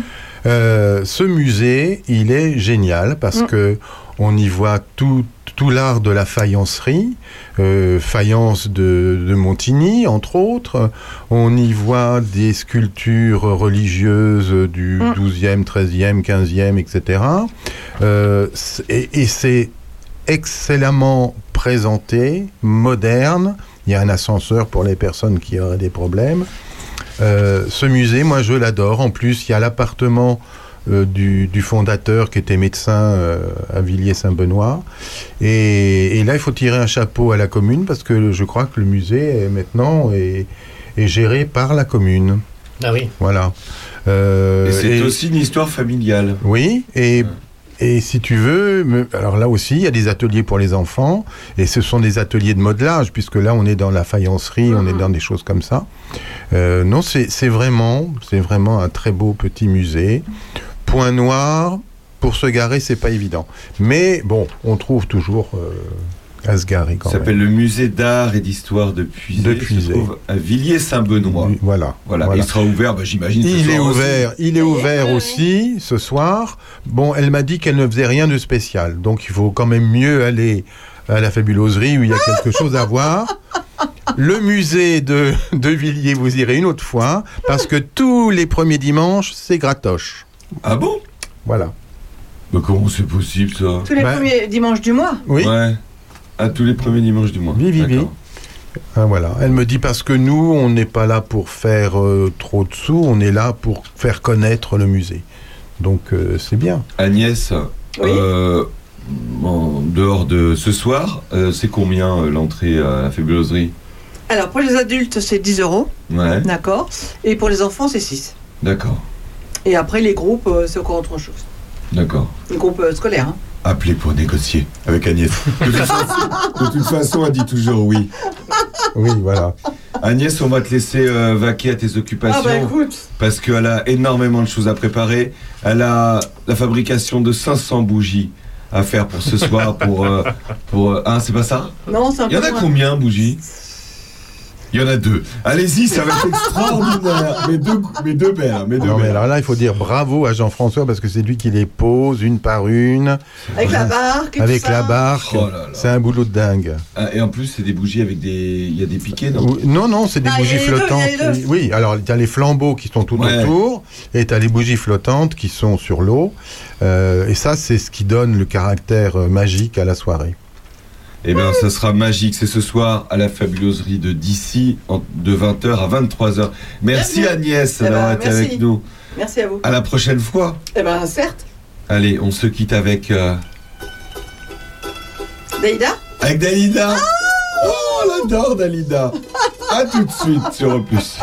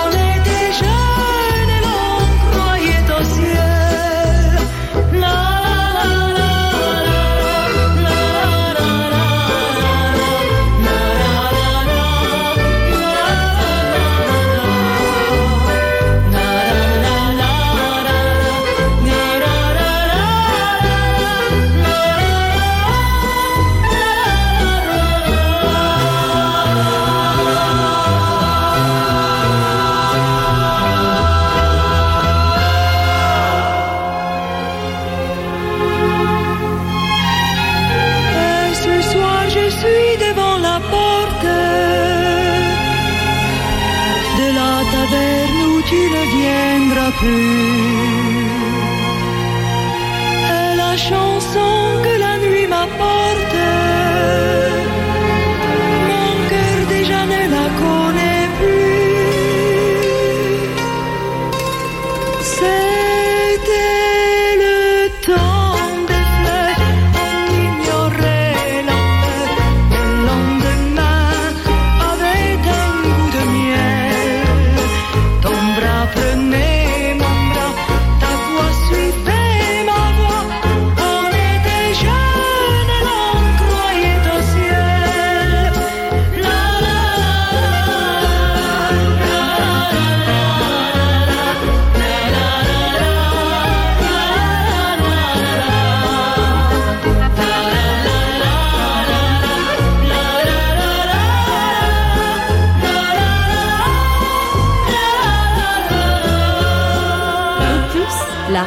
au cœur de vos villages. Mais aussi la radio qui fait chanter. Les morts.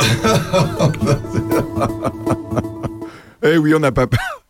Elle est- Agnès qui est restée avec nous est complètement choquée par ce que Jean-François vient de dire. C'est honteux ce que tu viens de dire, Jean-François. Mais oui. On est au téléphone avec euh, Laurence Mesureur. Bonjour Laurence. Bonsoir. Bonjour. Bonjour, quelle heure est. Bonjour. Il est midi, Laurence. C'est là.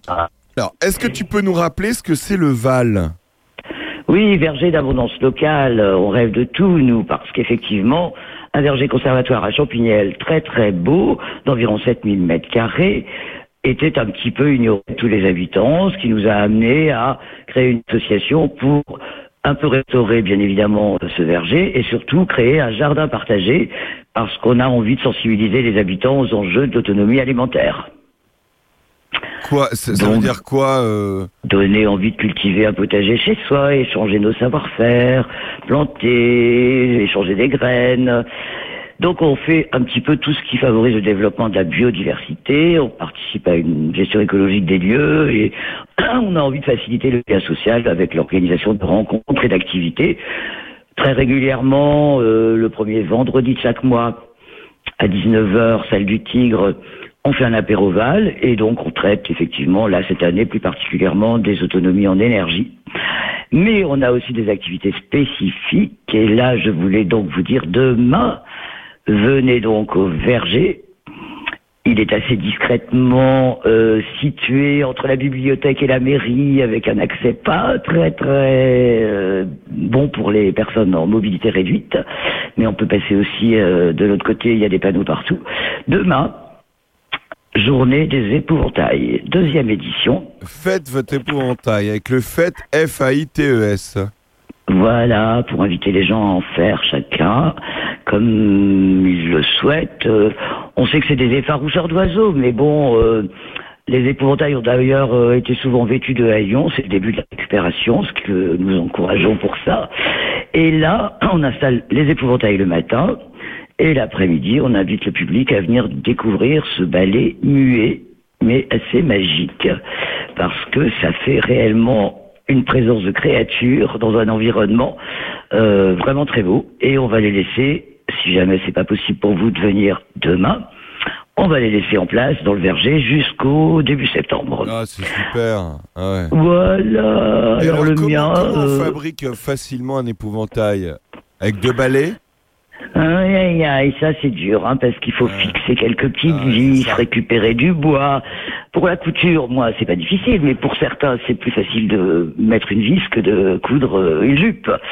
Alors moi, j'ai fait une, une créature un peu surannée, des œillettes, euh, mais avec un message, protégeons les oiseaux, parce que nous avons besoin maintenant de leur donner de l'eau, des graines l'hiver, de leur proposer des nichoirs tellement ils disparaissent. Et c'est l'occasion quand même de souligner que cette année, le préfet de Lyon a réactivé euh, un arrêté qui interdit de couper les haies Tout à fait. au mois d'août. Donc ben il oui. bien celui-ci parce que on oublie qu'il faut aussi euh, complètement euh, voilà protéger les oiseaux.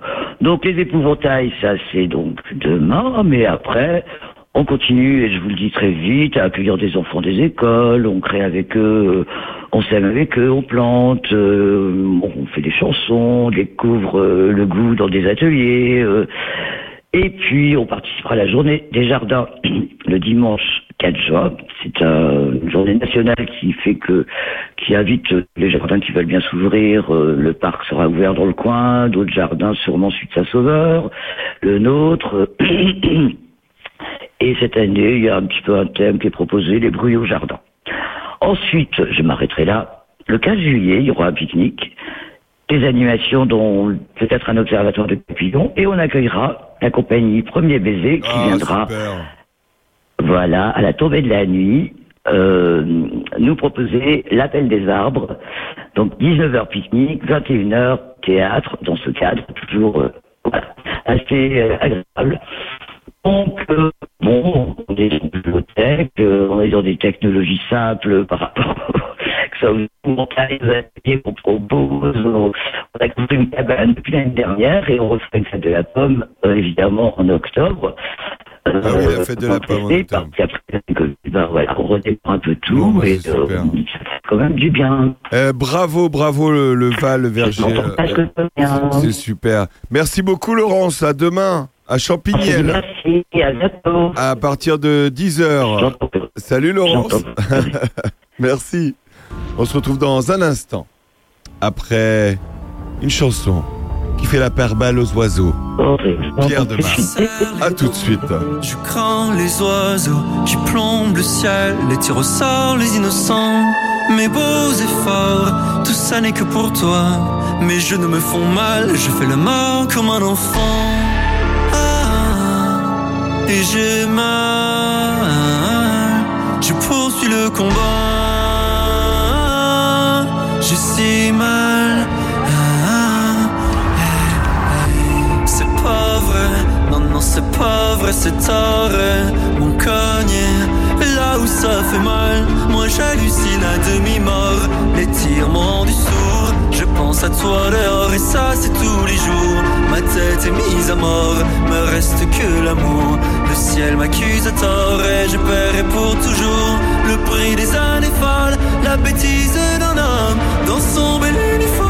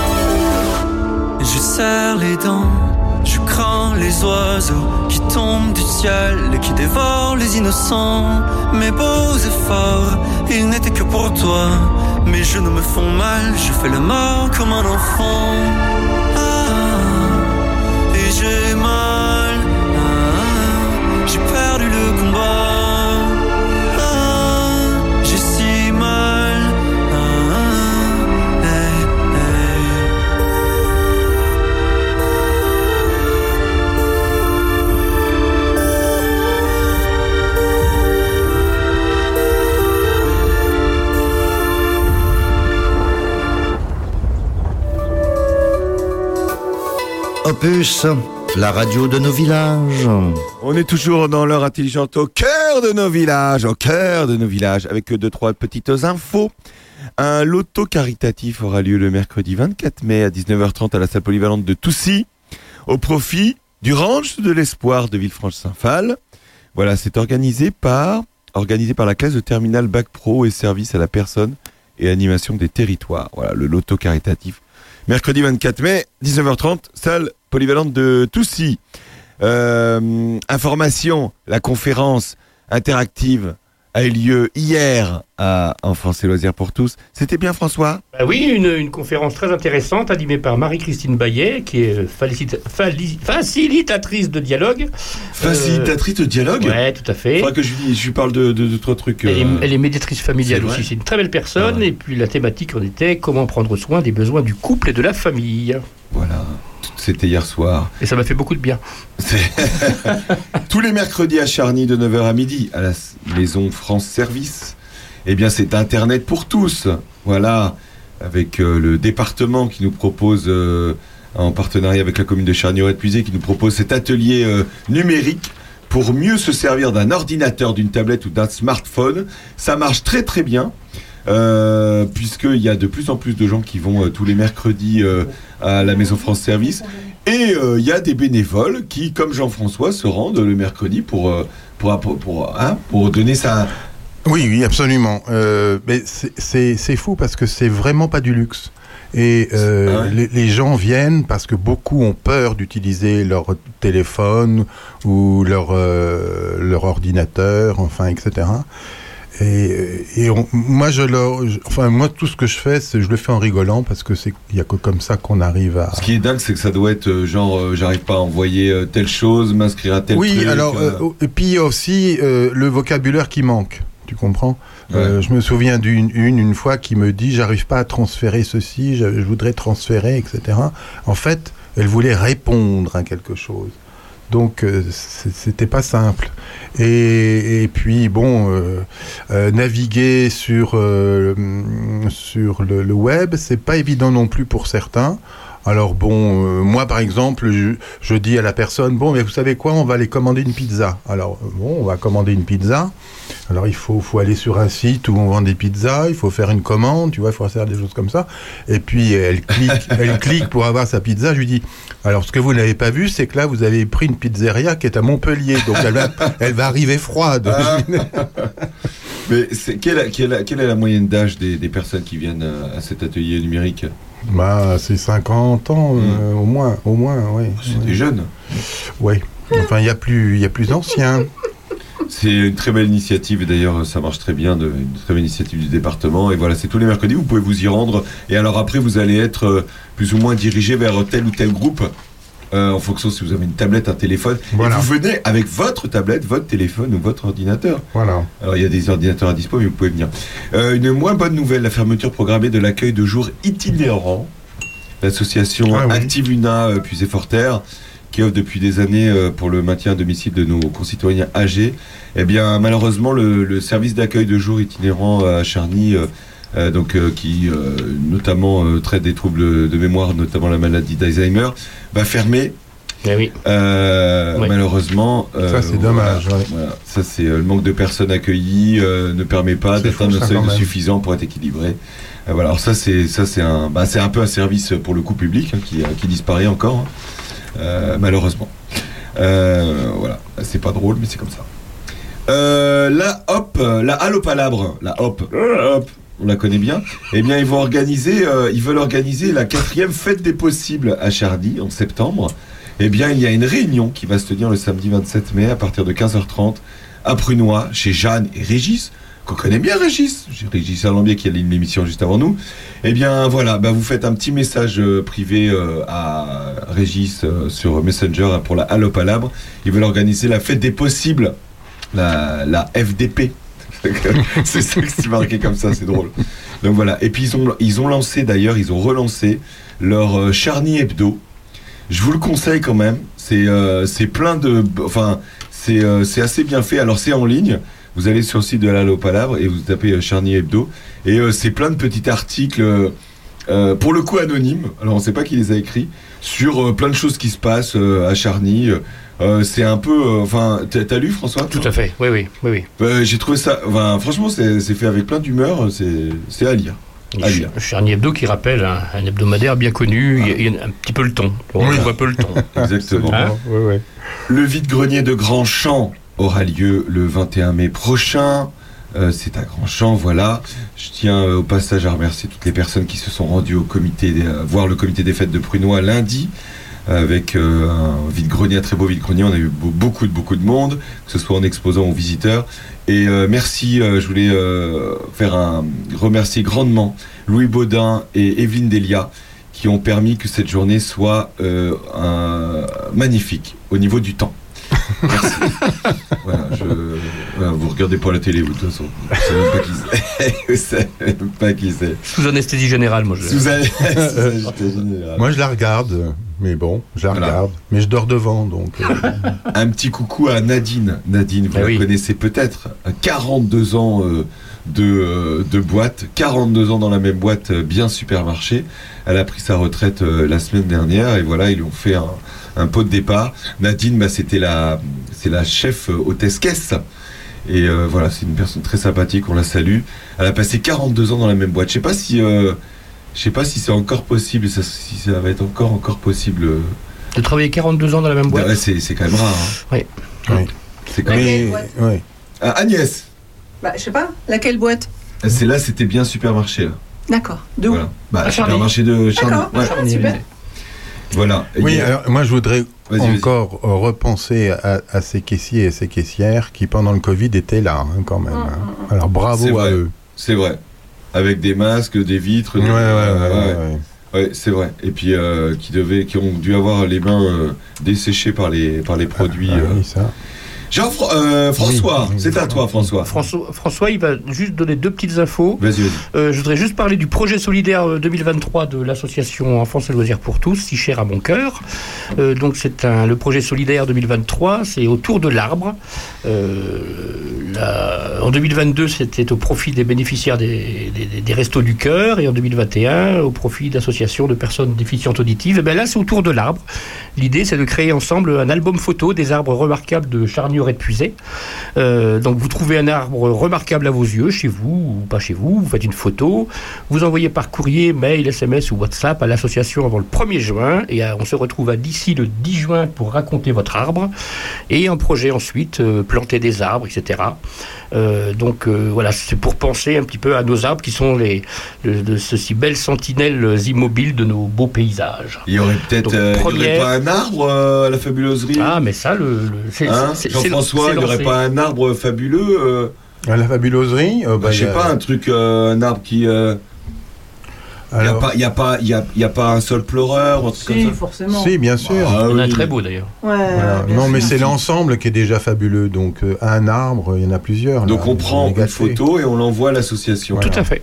Ouais. Ah, d'un seul pleureur. Bah, d'un- arbre. d'un arbre. En Ah fait, ouais, c'est- si, l'idée, c'est de cartographier les, Ouais. les très beaux arbres de, de Bah, Jean-François, elle Ah oui, dans ton coin. Ah non, non, oui, mais non, non, je voulais dire, si, si, il y a un arbre assez extraordinaire à la fabuloserie. Je ne sais pas si c'est lui ou la plaque qui donne le nom de l'arbre, parce que c'est un arbre glutineux. Un aulne glutineux, non L'aulne glutineux. Oui, oui, oui, Glutineux. Oui. On avait trouvé ça dans un, une plaquette euh, dans un vide-grenier. Non, alors après, euh, euh, après je sais pas ce que vous cherchez, hein, parce que là je, je, je, je débarque. Euh, par contre, nous on a, on a un, un créateur, euh, Jean Rosset, qui a taillé les arbres, Ah oui. qui a travaillé dans les arbres. Donc en fait, euh, on a acquis il n'y a pas si longtemps, parce que voilà, on a acquis euh, cinq, euh, cinq trognes, parce qu'il appelle ça Ah, des les trognes, bien sûr, ouais oui, oui, oui. Mmh, mmh. et euh, qui- qu'il a euh, façonné. Donc, il- il travaillait à la hache et à la tronçonneuse, et donc il a façonné des, des- des têtes Ah. dans ces arbres-là Eh ben, qu'il a peint. D'accord. Des doubles têtes d'ailleurs. Ouais, ouais, recto verso. Pourquoi pas? Ah bah, Pourquoi pas? Avec grand plaisir. Et j'ai déjà parlé de, de notre orme qui est euh, route de l'Ormès, qui depuis 100 ans à 350 ans, parce que la plaque, elle n'a pas bougé depuis, mais il ressemble plus à grand chose, le pauvre. Il a été, euh, il a reçu une tempête en plein dans, dans les branches, mais bon, ça y est, il repousse. Mais Mais les il n'y en a plus beaucoup en plus. hein. Ouais, ouais, en plus, il n'y en a plus beaucoup. C'est dingue.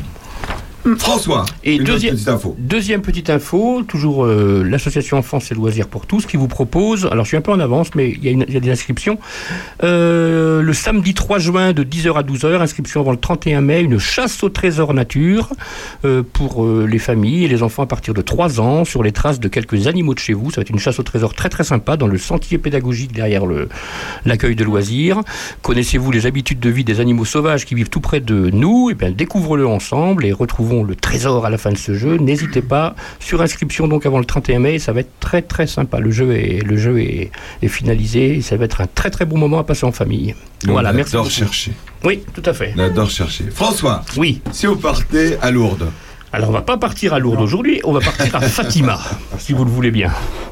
à Fatima. Alors, Ah, Le 13 mai 1917, il y a tout juste 106 ans aujourd'hui donc, et ce durant chaque 13 du mois jusqu'à octobre de cette année, à Fatima, sur les, pa- sur les plateaux d'Estramadure, trois jeunes enfants de paysans, Lucia dos Santos et ses cousins Francisco et Jacinta Marto, auraient vu, selon leur dire, une femme qui se serait identifiée comme Notre-Dame du Rosaire, la Vierge Marie. C'est le début du pèlerinage de Fatima et des secrets du même nom. Alors, je ne donnerai pas mon avis sur la question, qui n'intéresse personne, et a raison d'ailleurs. Non, j'ai souhaité faire des recherches sur la façon qu'a l'Église de gérer ces phénomènes rares, d'apparitions miraculeuses pour certains, hallucinatoires pour d'autres, charlatanesques enfin pour d'autres encore. Eh bien, l'Église catholique fait preuve d'une grande prudence à l'égard des phénomènes réputés surnaturels. Pour discerner si une apparition mariale de la Vierge Marie donc, signalée est digne de foi ou non, des enquêtes approfondies sont menées au niveau du diocèse. En effet, la reconnaissance d'apparition est du ressort de l'ordinaire du lieu où elles se sont déroulées, c'est-à-dire de l'évêque. En 1978 d'ailleurs, la Congrégation pour la doctrine de la foi a publié des normes pour procéder dans le discernement d'apparitions et de révélations supposées. Selon ce document romain, lorsque l'autorité ecclésiastique locale est informée d'une apparition, elle doit ainsi non seulement la reconnaître ou non, mais aussi permettre ou non, avec vigilance, le culte sur le lieu concerné. Enfin, si la, situa- si la situation le requiert, elle peut, après une période passée permettant de juger des fruits spirituels engendrés, prononcer un, ultérieur jugement dit de véritaté et supernaturalité. Plusieurs critères, plusieurs critères, je vais pas y arriver ce soir. hein. Il est bon le petit vin, le Lambrusco là. Lambrusco. Lambrusco. Plusieurs critères, plusieurs critères permettant de juger avec une certaine probabilité de l'authenticité d'un fait guident le discernement de l'évêque. Il y a tout d'abord les critères dits positifs. La probabilité du fait rapporté, après une enquête sérieuse, les qualités personnelles des personnes impliquées, donc leur équilibre psychique, leur honnêteté, leur rectitude morale, leur docilité envers l'Église, la reprise d'une vie de foi normale est également prise en compte la doctrine théologique contenue dans les apparitions supposées. Elle doit être conforme à l'écriture et à l'enseignement de l'Église. Enfin, les fruits spirituels sont un autre élément d'évaluation.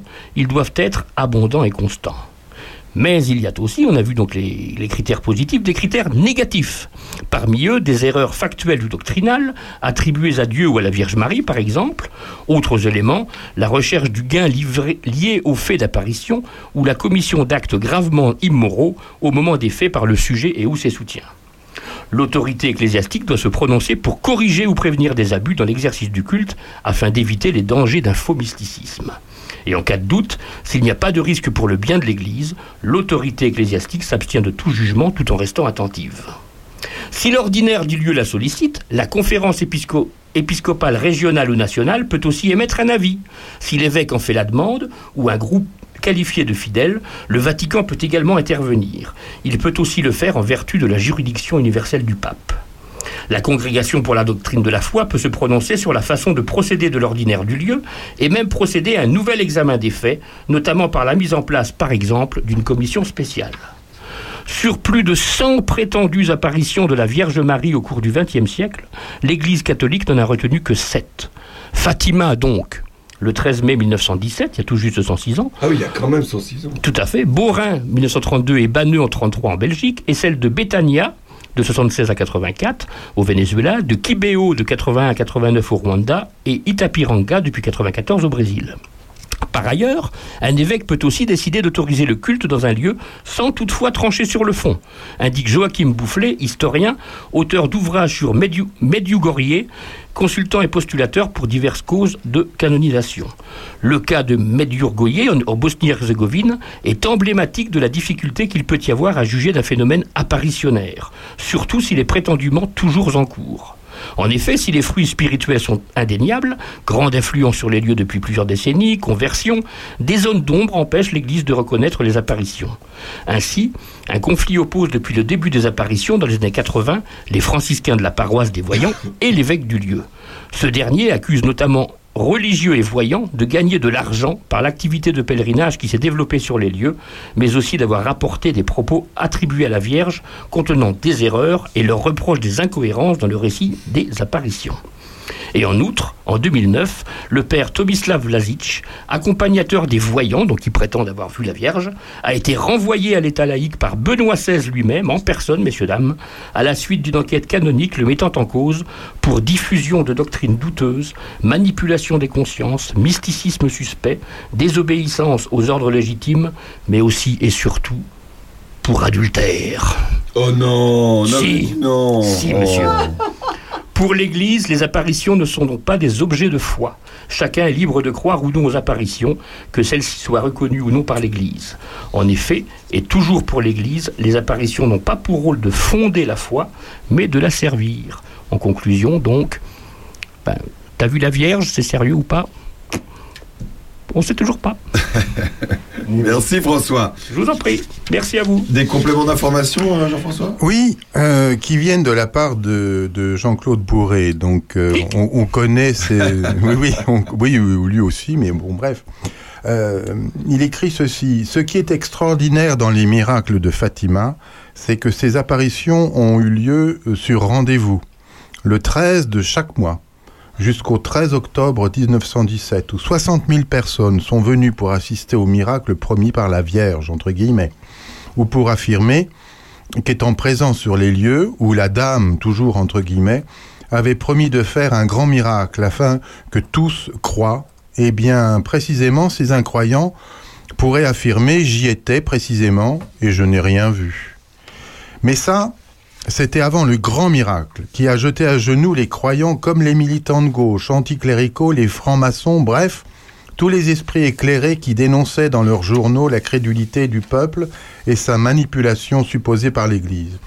Car ce 13 octobre 1917, dans ce vallon près de Fatima, au Portugal, chacun des 60 à 70 000 témoins, croyants ou incroyants, a vu le soleil foncer sur la foule. Une foule terrorisée qui s'est jetée à genoux et qui a pu regarder le soleil en face sans être éblouie. Un soleil semblable à un disque argenté que l'on pouvait regarder fixement sans être ébloui. Or, le livre que je suis en train de lire, dit-il, Jean-Claude Bourret, fait des révélations tout à fait extraordinaires et vérifiables. Pour les passionnés, je donne déjà les références. Fatima, ce qui se cache derrière les apparitions aux éditions Le Mercure. Voilà. Donc il y a peut-être de la, il y a peut-être de la science derrière. Il y a tout de la science derrière tout des ça. effets, euh, des effets d'optique. Et alors, euh, ce que je disais avant qu'on commence euh, l'émission, c'est que de temps en temps, à, à d'ici, aux pages, là-haut, chez moi, surtout en hiver, il nous arrive de voir trois soleils. Mais c'est pas Fatima, c'est simplement la réflexion euh, lumineuse. oui, c'est son frère. C'est la réflexion lumineuse de cristaux qui font qu'on voit le soleil, puis à sa droite et à sa gauche, deux petits soleils, mais plutôt irisés. Et euh, l'apparition euh, en entier, on la voit jamais. C'est un énorme cercle tellement grand qu'on ne le voit pas. Et ça s'appelle une parahélie. Voilà. Hmm. Toi aussi, tu veux lancer un club? Oui. Le club des gens qui ont vu le parallélie. Oh bah ouais, moi j'ai vu beaucoup de choses. Oui. Merci messieurs. Merci beau- à toi. Ma- magnifique. On se retrouve dans un instant après Jimmy Somerville. Comment, mais comment te dire adieu? Ah, dis donc, il y a le remix. Il y a longtemps que je n'avais pas écouté celle-ci. Ouais, mais c'est- à tout de suite.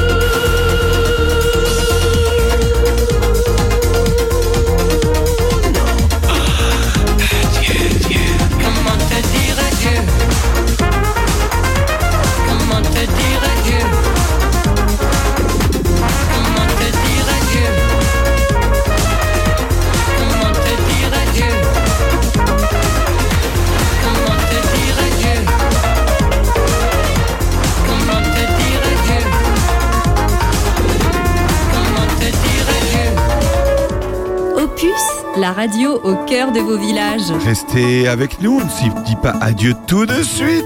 C'est, c'est- il est pas mal ce remix, hein, hein, Ah les oui, gars c'est pas mal. C'est Ouais, pas mal, hein Oui. C'est pas mal. Des petites infos avant de continuer. Le vide-grenier de Saint-Martin-sur-Ouane aura lieu le 11 juin. Euh, alors ça va s'enchaîner. Cette année, il y a euh, pas 13, il y a, je crois qu'il y a 13 vides-greniers. Euh, il y a 13 vides-greniers euh, sur la commune. Ouais. Il y en a pratiquement partout, sauf à Chevillon, je, je crois. Je- si je ne m'abuse. À Chevillon, il n'y aurait pas? Non, bah il devait y avoir, mais Oui, non, il y en aura je pas. crois que Ah bon? l'association. euh, Oui, Ah oui, vrai, euh, oui, a oui. périclité. Elle a périclité, donc, n'y l'événement a, Ça, c'est terrible. a sauté avec. Euh, 14 mai, marché béton, la 17e boucle marchésienne. C'est un marché béton, c'est demain. Euh, c'est demain, et ben euh, 22 km, 14 km, 8 km, ravitaillement. Combien? Hein? À pied? De 22 à 8 km. Ils sont fous. Tout ça à pied. Voilà, on les salue. Et évidemment aussi, euh, il y a euh, la, la Capétienne à, à, à Carizé demain pour euh, Cap Saint-Martin. Voilà, tout plein de choses. Il y en a des infos cette semaine. hein. Si on parlait d'un livre, Oui. tu veux nous parler d'un livre cette semaine? Ah oui, alors. De quel livre s'agit-il Ah, c'est un vieux bouquin. Un vieux bouquin. Tu vois, il a même les pages euh, dorées. Montre, là. je vois pas avec l'écran. Tu vois, il y a les pages. Ah ouais, dorées. dis donc, c'était une œuvre d'art. Oui, c'est non, non, c'est ça, ça s'appelle Les Cavaliers. Évidemment, c'est un bouquin de Kessel. Alors, euh, ce qui est intéressant quand on lit ce, ce, ce roman, mais qui est un- aussi une description de ce qui se passe en, en Afghanistan, ça a été écrit en 67. Euh, L'intérêt de, le lire maintenant, c'est de se rendre compte de comment le futur euh, se prépare. C'est-à-dire que à cette époque, euh, en Afghanistan, les femmes sont voilées, les, enfin bon, bref, il y y a tout ce qu'on connaît aujourd'hui chez nous. Et à un moment donné, Kessel en parle en disant, mais euh, toutes ces traditions, toutes ces coutumes barbares ne viendront jamais chez nous. Or, elles sont là, quoi.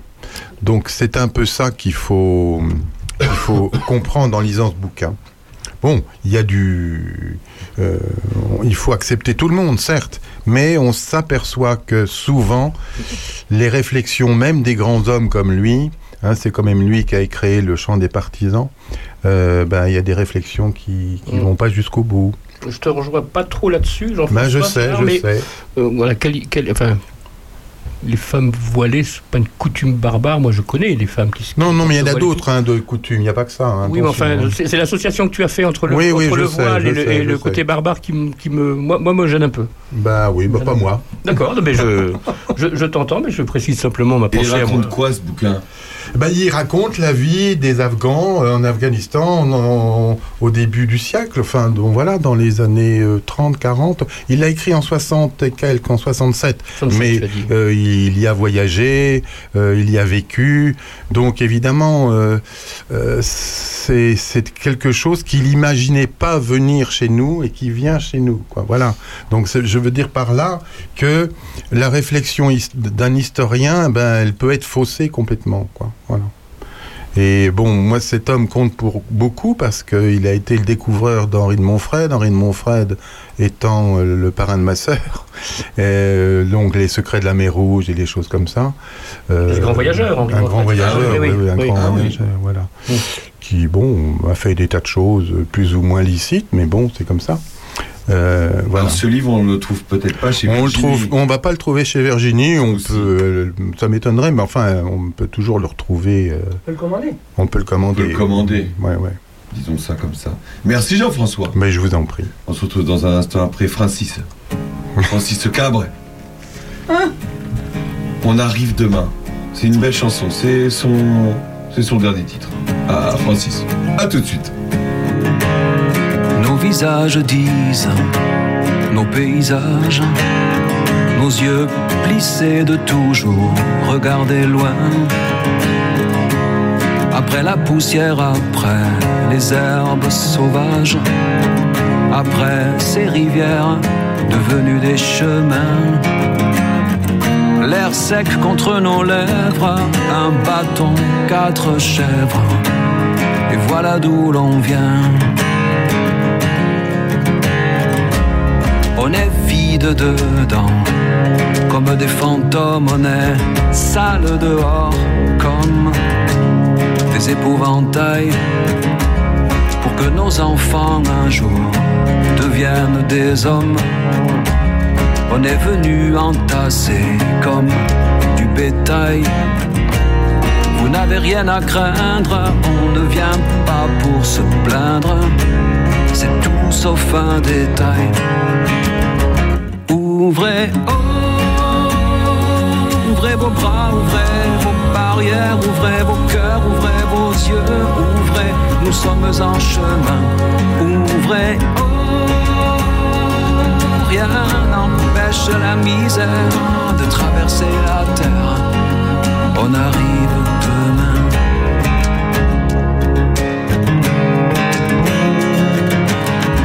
On a marché au sol, de la lune, traversé des mers, longé des ravins. Y a bien quelque part un brin de bonne fortune, comme c'est marqué dans les lignes de nos mains. On se dit que peut-être ailleurs, un jour renaître, il suffirait d'un rien. Ouvrez, ouvrez vos bras, ouvrez vos barrières, ouvrez vos cœurs, ouvrez vos yeux, ouvrez, nous sommes en chemin. Ouvrez, rien n'empêche la misère de traverser la terre. On arrive demain.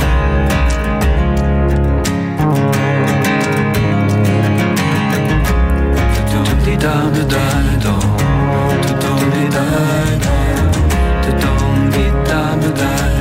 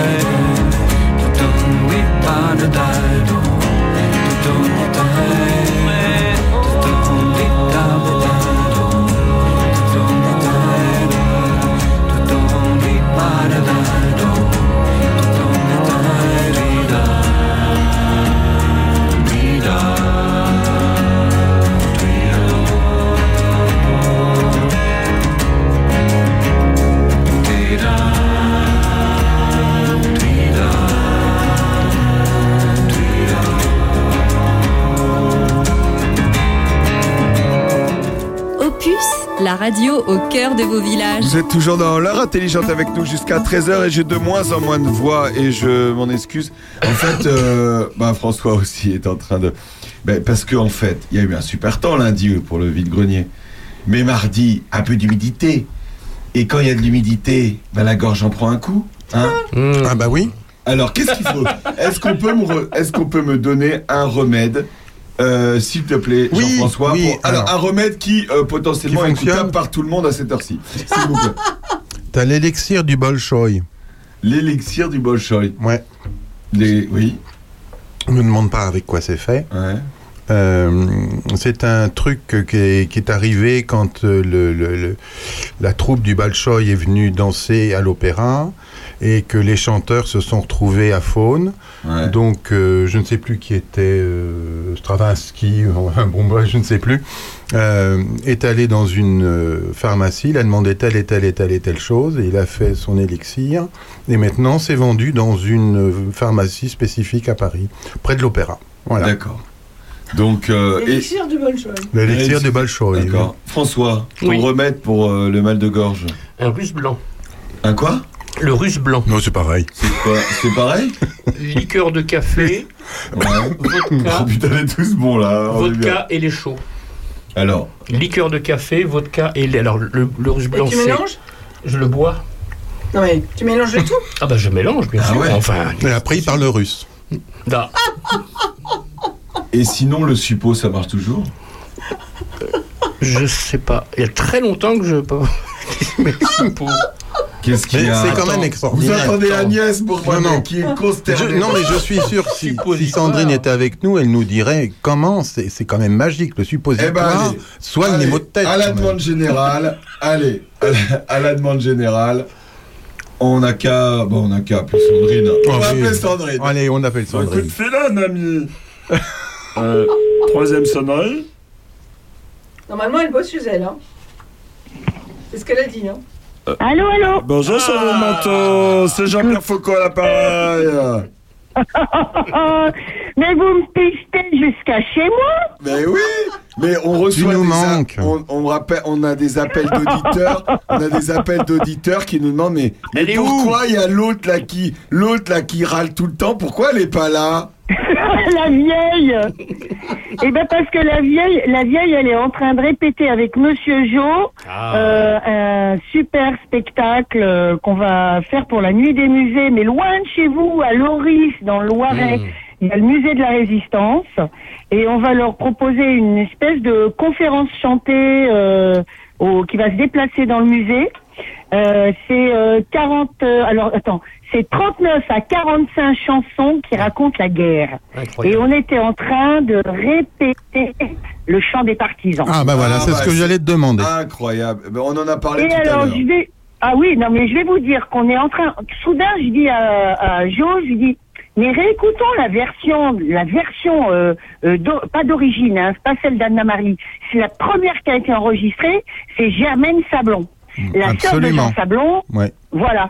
Et il faut réécouter ça parce que soudain, vous savez, cette espèce de, chant qu'on annonce devant le monument aux morts, etc., d'une façon très solennelle et tout. Eh ben, réécouter la version de Germaine Sablon, ça décoiffe, mais ça décoiffe, quoi. En plus, moi, j'adore ce prénom, Germaine. Ah, mais c'est c'est fou. Euh, euh, passionnante bonne femme. Une des, une des grandes artistes résistantes, et il n'y en a pas eu beaucoup. Hein. Et ça, ça- qui va être le public de, de ce euh, qui va être le public de ce récital là? Eh ben, écoute, ce sont les gens qui vont dans les musées. Alors ceux qui auront choisi de venir dans le musée de la, au musée de la Résistance de Loris, qui, euh, qui découvriront ça. C'est la première fois qu'ils font ce genre de choses. Jusqu'à présent, en fait, ils, avaient quelques des chansons, des chanteurs qui venaient agrémenter les visites. Et puis quand j'y suis allée, comme c'est une, euh, comment une de mes périodes un petit peu dada, je connais plus la Première Guerre mondiale, mais j'adore la Seconde Guerre mondiale et toutes les chansons qui vont avec. Et donc, euh, quand elles se sont rendues compte, les filles, que vraiment euh, on maîtrisait bien notre sujet, elles nous ont dit tenez, on vous laisse les clés et vous faites la visite, vous faites ce que vous voulez, vous avez carte blanche. C'est dingue. Écoute ça. Voilà Montez de la mine, descendez des collines. Mais c'est pas Germaine Sablon, Ah ça si, c'est Germaine. C'est Germaine Ah bah c'est. Germaine. Fâche pas. Oui, les tueux à la balle et Tu vas voir un peu, mais la patate. Attention à ton fardeau, dynamite. Dynamite. euh, Elle mord dans les mots, tu vois, elle. Et, et tu, Bah, tu- elle sait de quoi elle parle, quoi, si Ouais. tu veux. Tu Ouais. vois Et puis il faut voir les vidéos qui ont été faites. c'est ça. Hmm. Ah, Bon, bah on vous laisse Voilà. travailler. Merci à tous les deux. Ah, Il y a, Ah bah, Agnès- il y a- qu'on attends, attends, attends, il y a Agnès qui veut te faire coucou. Agnès, fais coucou. Oui, non, mais j'ai fait coucou déjà tout à l'heure. On a acheté le pain ensemble. à- On a acheté le pain ensemble à, à- Il y a. Agnès. On s'est vu. Voilà. On s'est vu euh, et puis j'ai pleuré dans ses bras parce que je ne pouvais pas être avec elle ce soir à la radio. Ah, bah voilà, on s'adore. Voilà. Non, mais t'avais une question précise à lui poser, hein Ah oui Non, Ah oui, au fait, oublié. on t'appelait pas du tout pour ça parce que t'entends que j'ai. Attends, moi, oui, moi petit- je voudrais dire à Agnès, à Agnès, je voudrais lui dire qu'une chose que je n'ai pas dite depuis longtemps, Ah. je suis tellement fan de la fabuloserie avec mes enfants, ma grande de 27 ans et mon petit euh, de 14 ans, bientôt 15, que nous sommes allés à la Halle Saint-Pierre euh, pour voir l'exposition. Ah, super De la fabuloserie, évidemment. Alors Voilà. là, Halle Saint-Pierre, parce que je la connais depuis son ouverture et que je suis une fan et que vraiment... Alors, Ah, super. Mon fils, Gaspard, Agnès, Ouais. a dit Ah, tous ces gens, ils trouvent ça super. Mais en fait, ils ne se rendent pas compte comme c'est comme c'est beau la fabuloserie. C'est bien mieux chez nous. Voilà. Eh, mais c'est ce que c'est ce qu'on disait tout trop à l'heure. C'est ce qu'on disait tout à l'heure. C'est un peu Eh ben la, voilà. la tête de gondole à Paris. Ça donne envie aux gens de venir à d'ici. Oui, bien oui, sûr. c'est ça. Et il faut, il faudrait vraiment. euh, après, alors il y a plein de choses passionnantes euh, euh, à la Halle Saint-Pierre, entre autres sur tout le travail d'architecte euh, de ton père. Ouais, c'est ouais. un moment qui, et en plus avec des vieux documents d'époque, parce que malheureusement c'est déjà vieux. Et alors j'ai appris que les sièges du RER Oui, Nation, ils ont été démontés. Ouais, ouais. Eh ouais. Ah, mais c'est horrible, ils sont complètement fêlés, quoi. Ouais, mais alors, euh, ça correspondait plus aux normes, euh, ça cachait les Oh là là là. enseignes. euh, Ouais, ouais, alors que c'était un, c'était un, c'était un monument. Et ils sont devenus, ils sont devenus quoi? Euh, alors nous, on avait demandé avec ma sœur, on avait eu un rendez-vous avec euh, les Ah gens bah oui. justement, et on avait demandé à en récupérer pour euh, justement la fabuloserie. Euh, pas de nouvelles, pas de son, pas d'image. On va les trouver. Ah, ah ben il faut les retrouver, hein, c'est pas possible. hein. Ouais. Alors, tu les verras passer à affaire conclue, tu vas voir. Sandrine, ah oui, sur France 2. Sandrine, on avait une petite question, parce que t- t'entends que je Oui. suis en train de perdre ma voix euh, grâce au temps magnifique euh, qui se. C'est vrai Voilà. Non mais je- c'est non, non mais c'est t'inquiète pas. Mais par contre, Ah, euh. Jean-François, Jean-François a donné ça, son remède. François a donné son remède et on s'est dit, il faut absolument qu'on appelle Sandrine pour qu'elle nous donne son remède. Vas-y, Sandrine, donne-nous ton remède contre le mal de gorge. Ah, le remède contre le mal de gorge, bah, euh, j'en sors. Moi, je sors de un an de mal de gorge. Alors, je sais pas quoi, je sais pas quoi te dire, mon pauvre chéri. À part, euh, si, ce que tu peux faire, c'est demander euh, un traitement hormonal pour euh, femmes ménopausées. Et normalement, ça devrait régler tes problèmes, euh, cher Aurélien. Eh, ça va lui aller comme un gant, ça. Ok, euh, merci mesdames. Bon, à la semaine, pro- à la Voilà. semaine prochaine, Sandrine. hein. Gros bisous, vous me manquez déjà. À Allez, bientôt. à la semaine prochaine. On se retrouve, euh, on se retrouve juste après euh, Princesse Erika, qui, comme Sandrine, bah, faut qu'elle travaille. Ah oui. Ah, qu'elle travaille. À tout de suite.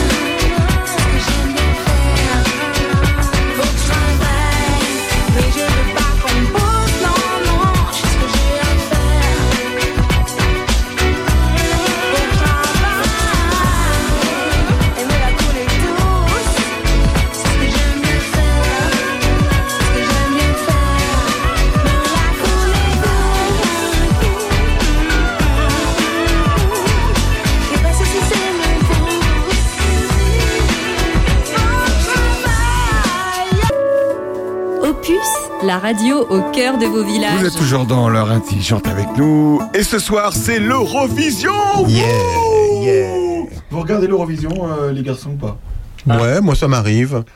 Pour rigoler un peu. Pour déconner. En fait, Oui, je ah pense ouais, que ouais, c'est un peu comme les Miss France. Tu le regardes en soi. Qu'est-ce qu'elle a Elle vient de faire un malaise.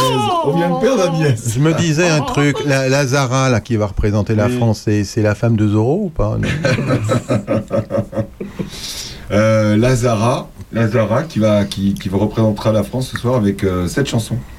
Évidemment.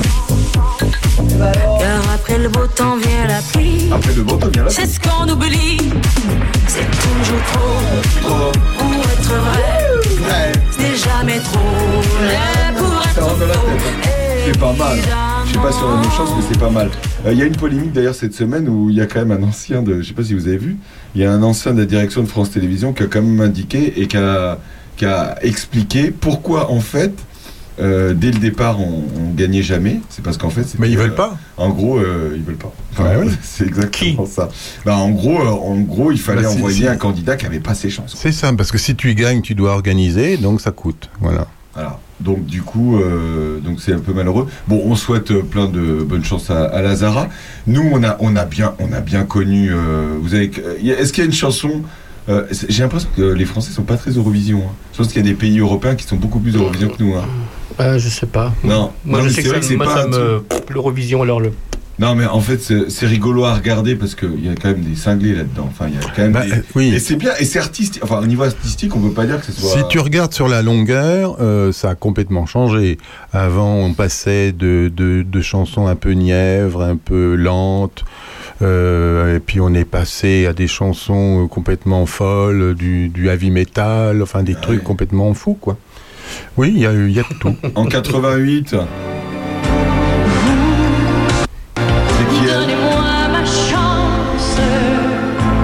Ah, et Céline En 88, avec cette chanson, elle a gagné.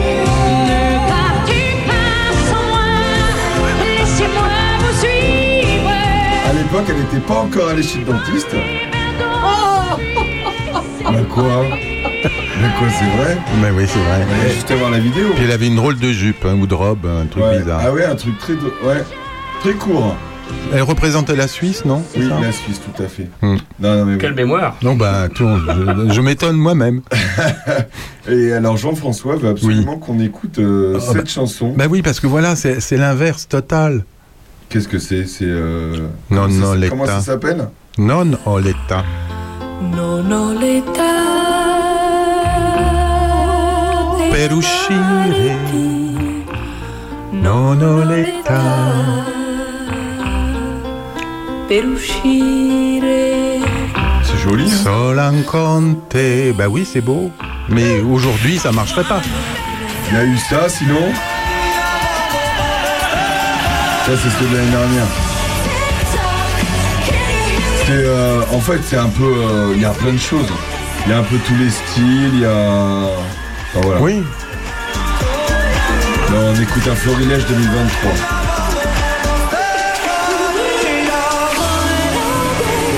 C'est surtout la scénographie qui est quand même incroyable. La scène- Ah oui, maintenant, euh, maintenant, parce que par exemple euh, avec euh, Nono l'État, il y avait rien, il y avait la fille, le micro et pas de décor, tu vois. Donc aujourd'hui, c'est totalement différent. Bon, si l'Eurovision vous dit, ben, c'est ce soir sur euh, France 2, France 3, euh, je sais même pas, sur France 2 sûrement. Et il y a une- il y, a une chanson qui a changé le destin de son pays. Ah. C'était en 1974, ça a été chanté par Paulo de Carvalho, un Portugais. Il remporte le festival de la radio-télévision portugaise, donc il parti- ça le fait participer au concours de l'Eurovision la même année, le 6 avril. Il termine dernier dernier de l'Eurovision. Et ça pourrait paraître anecdotique, mais le 24 avril 74, deux semaines après, une radio privée, por- une radio privée portugaise a diffusé la chanson de Carvalho.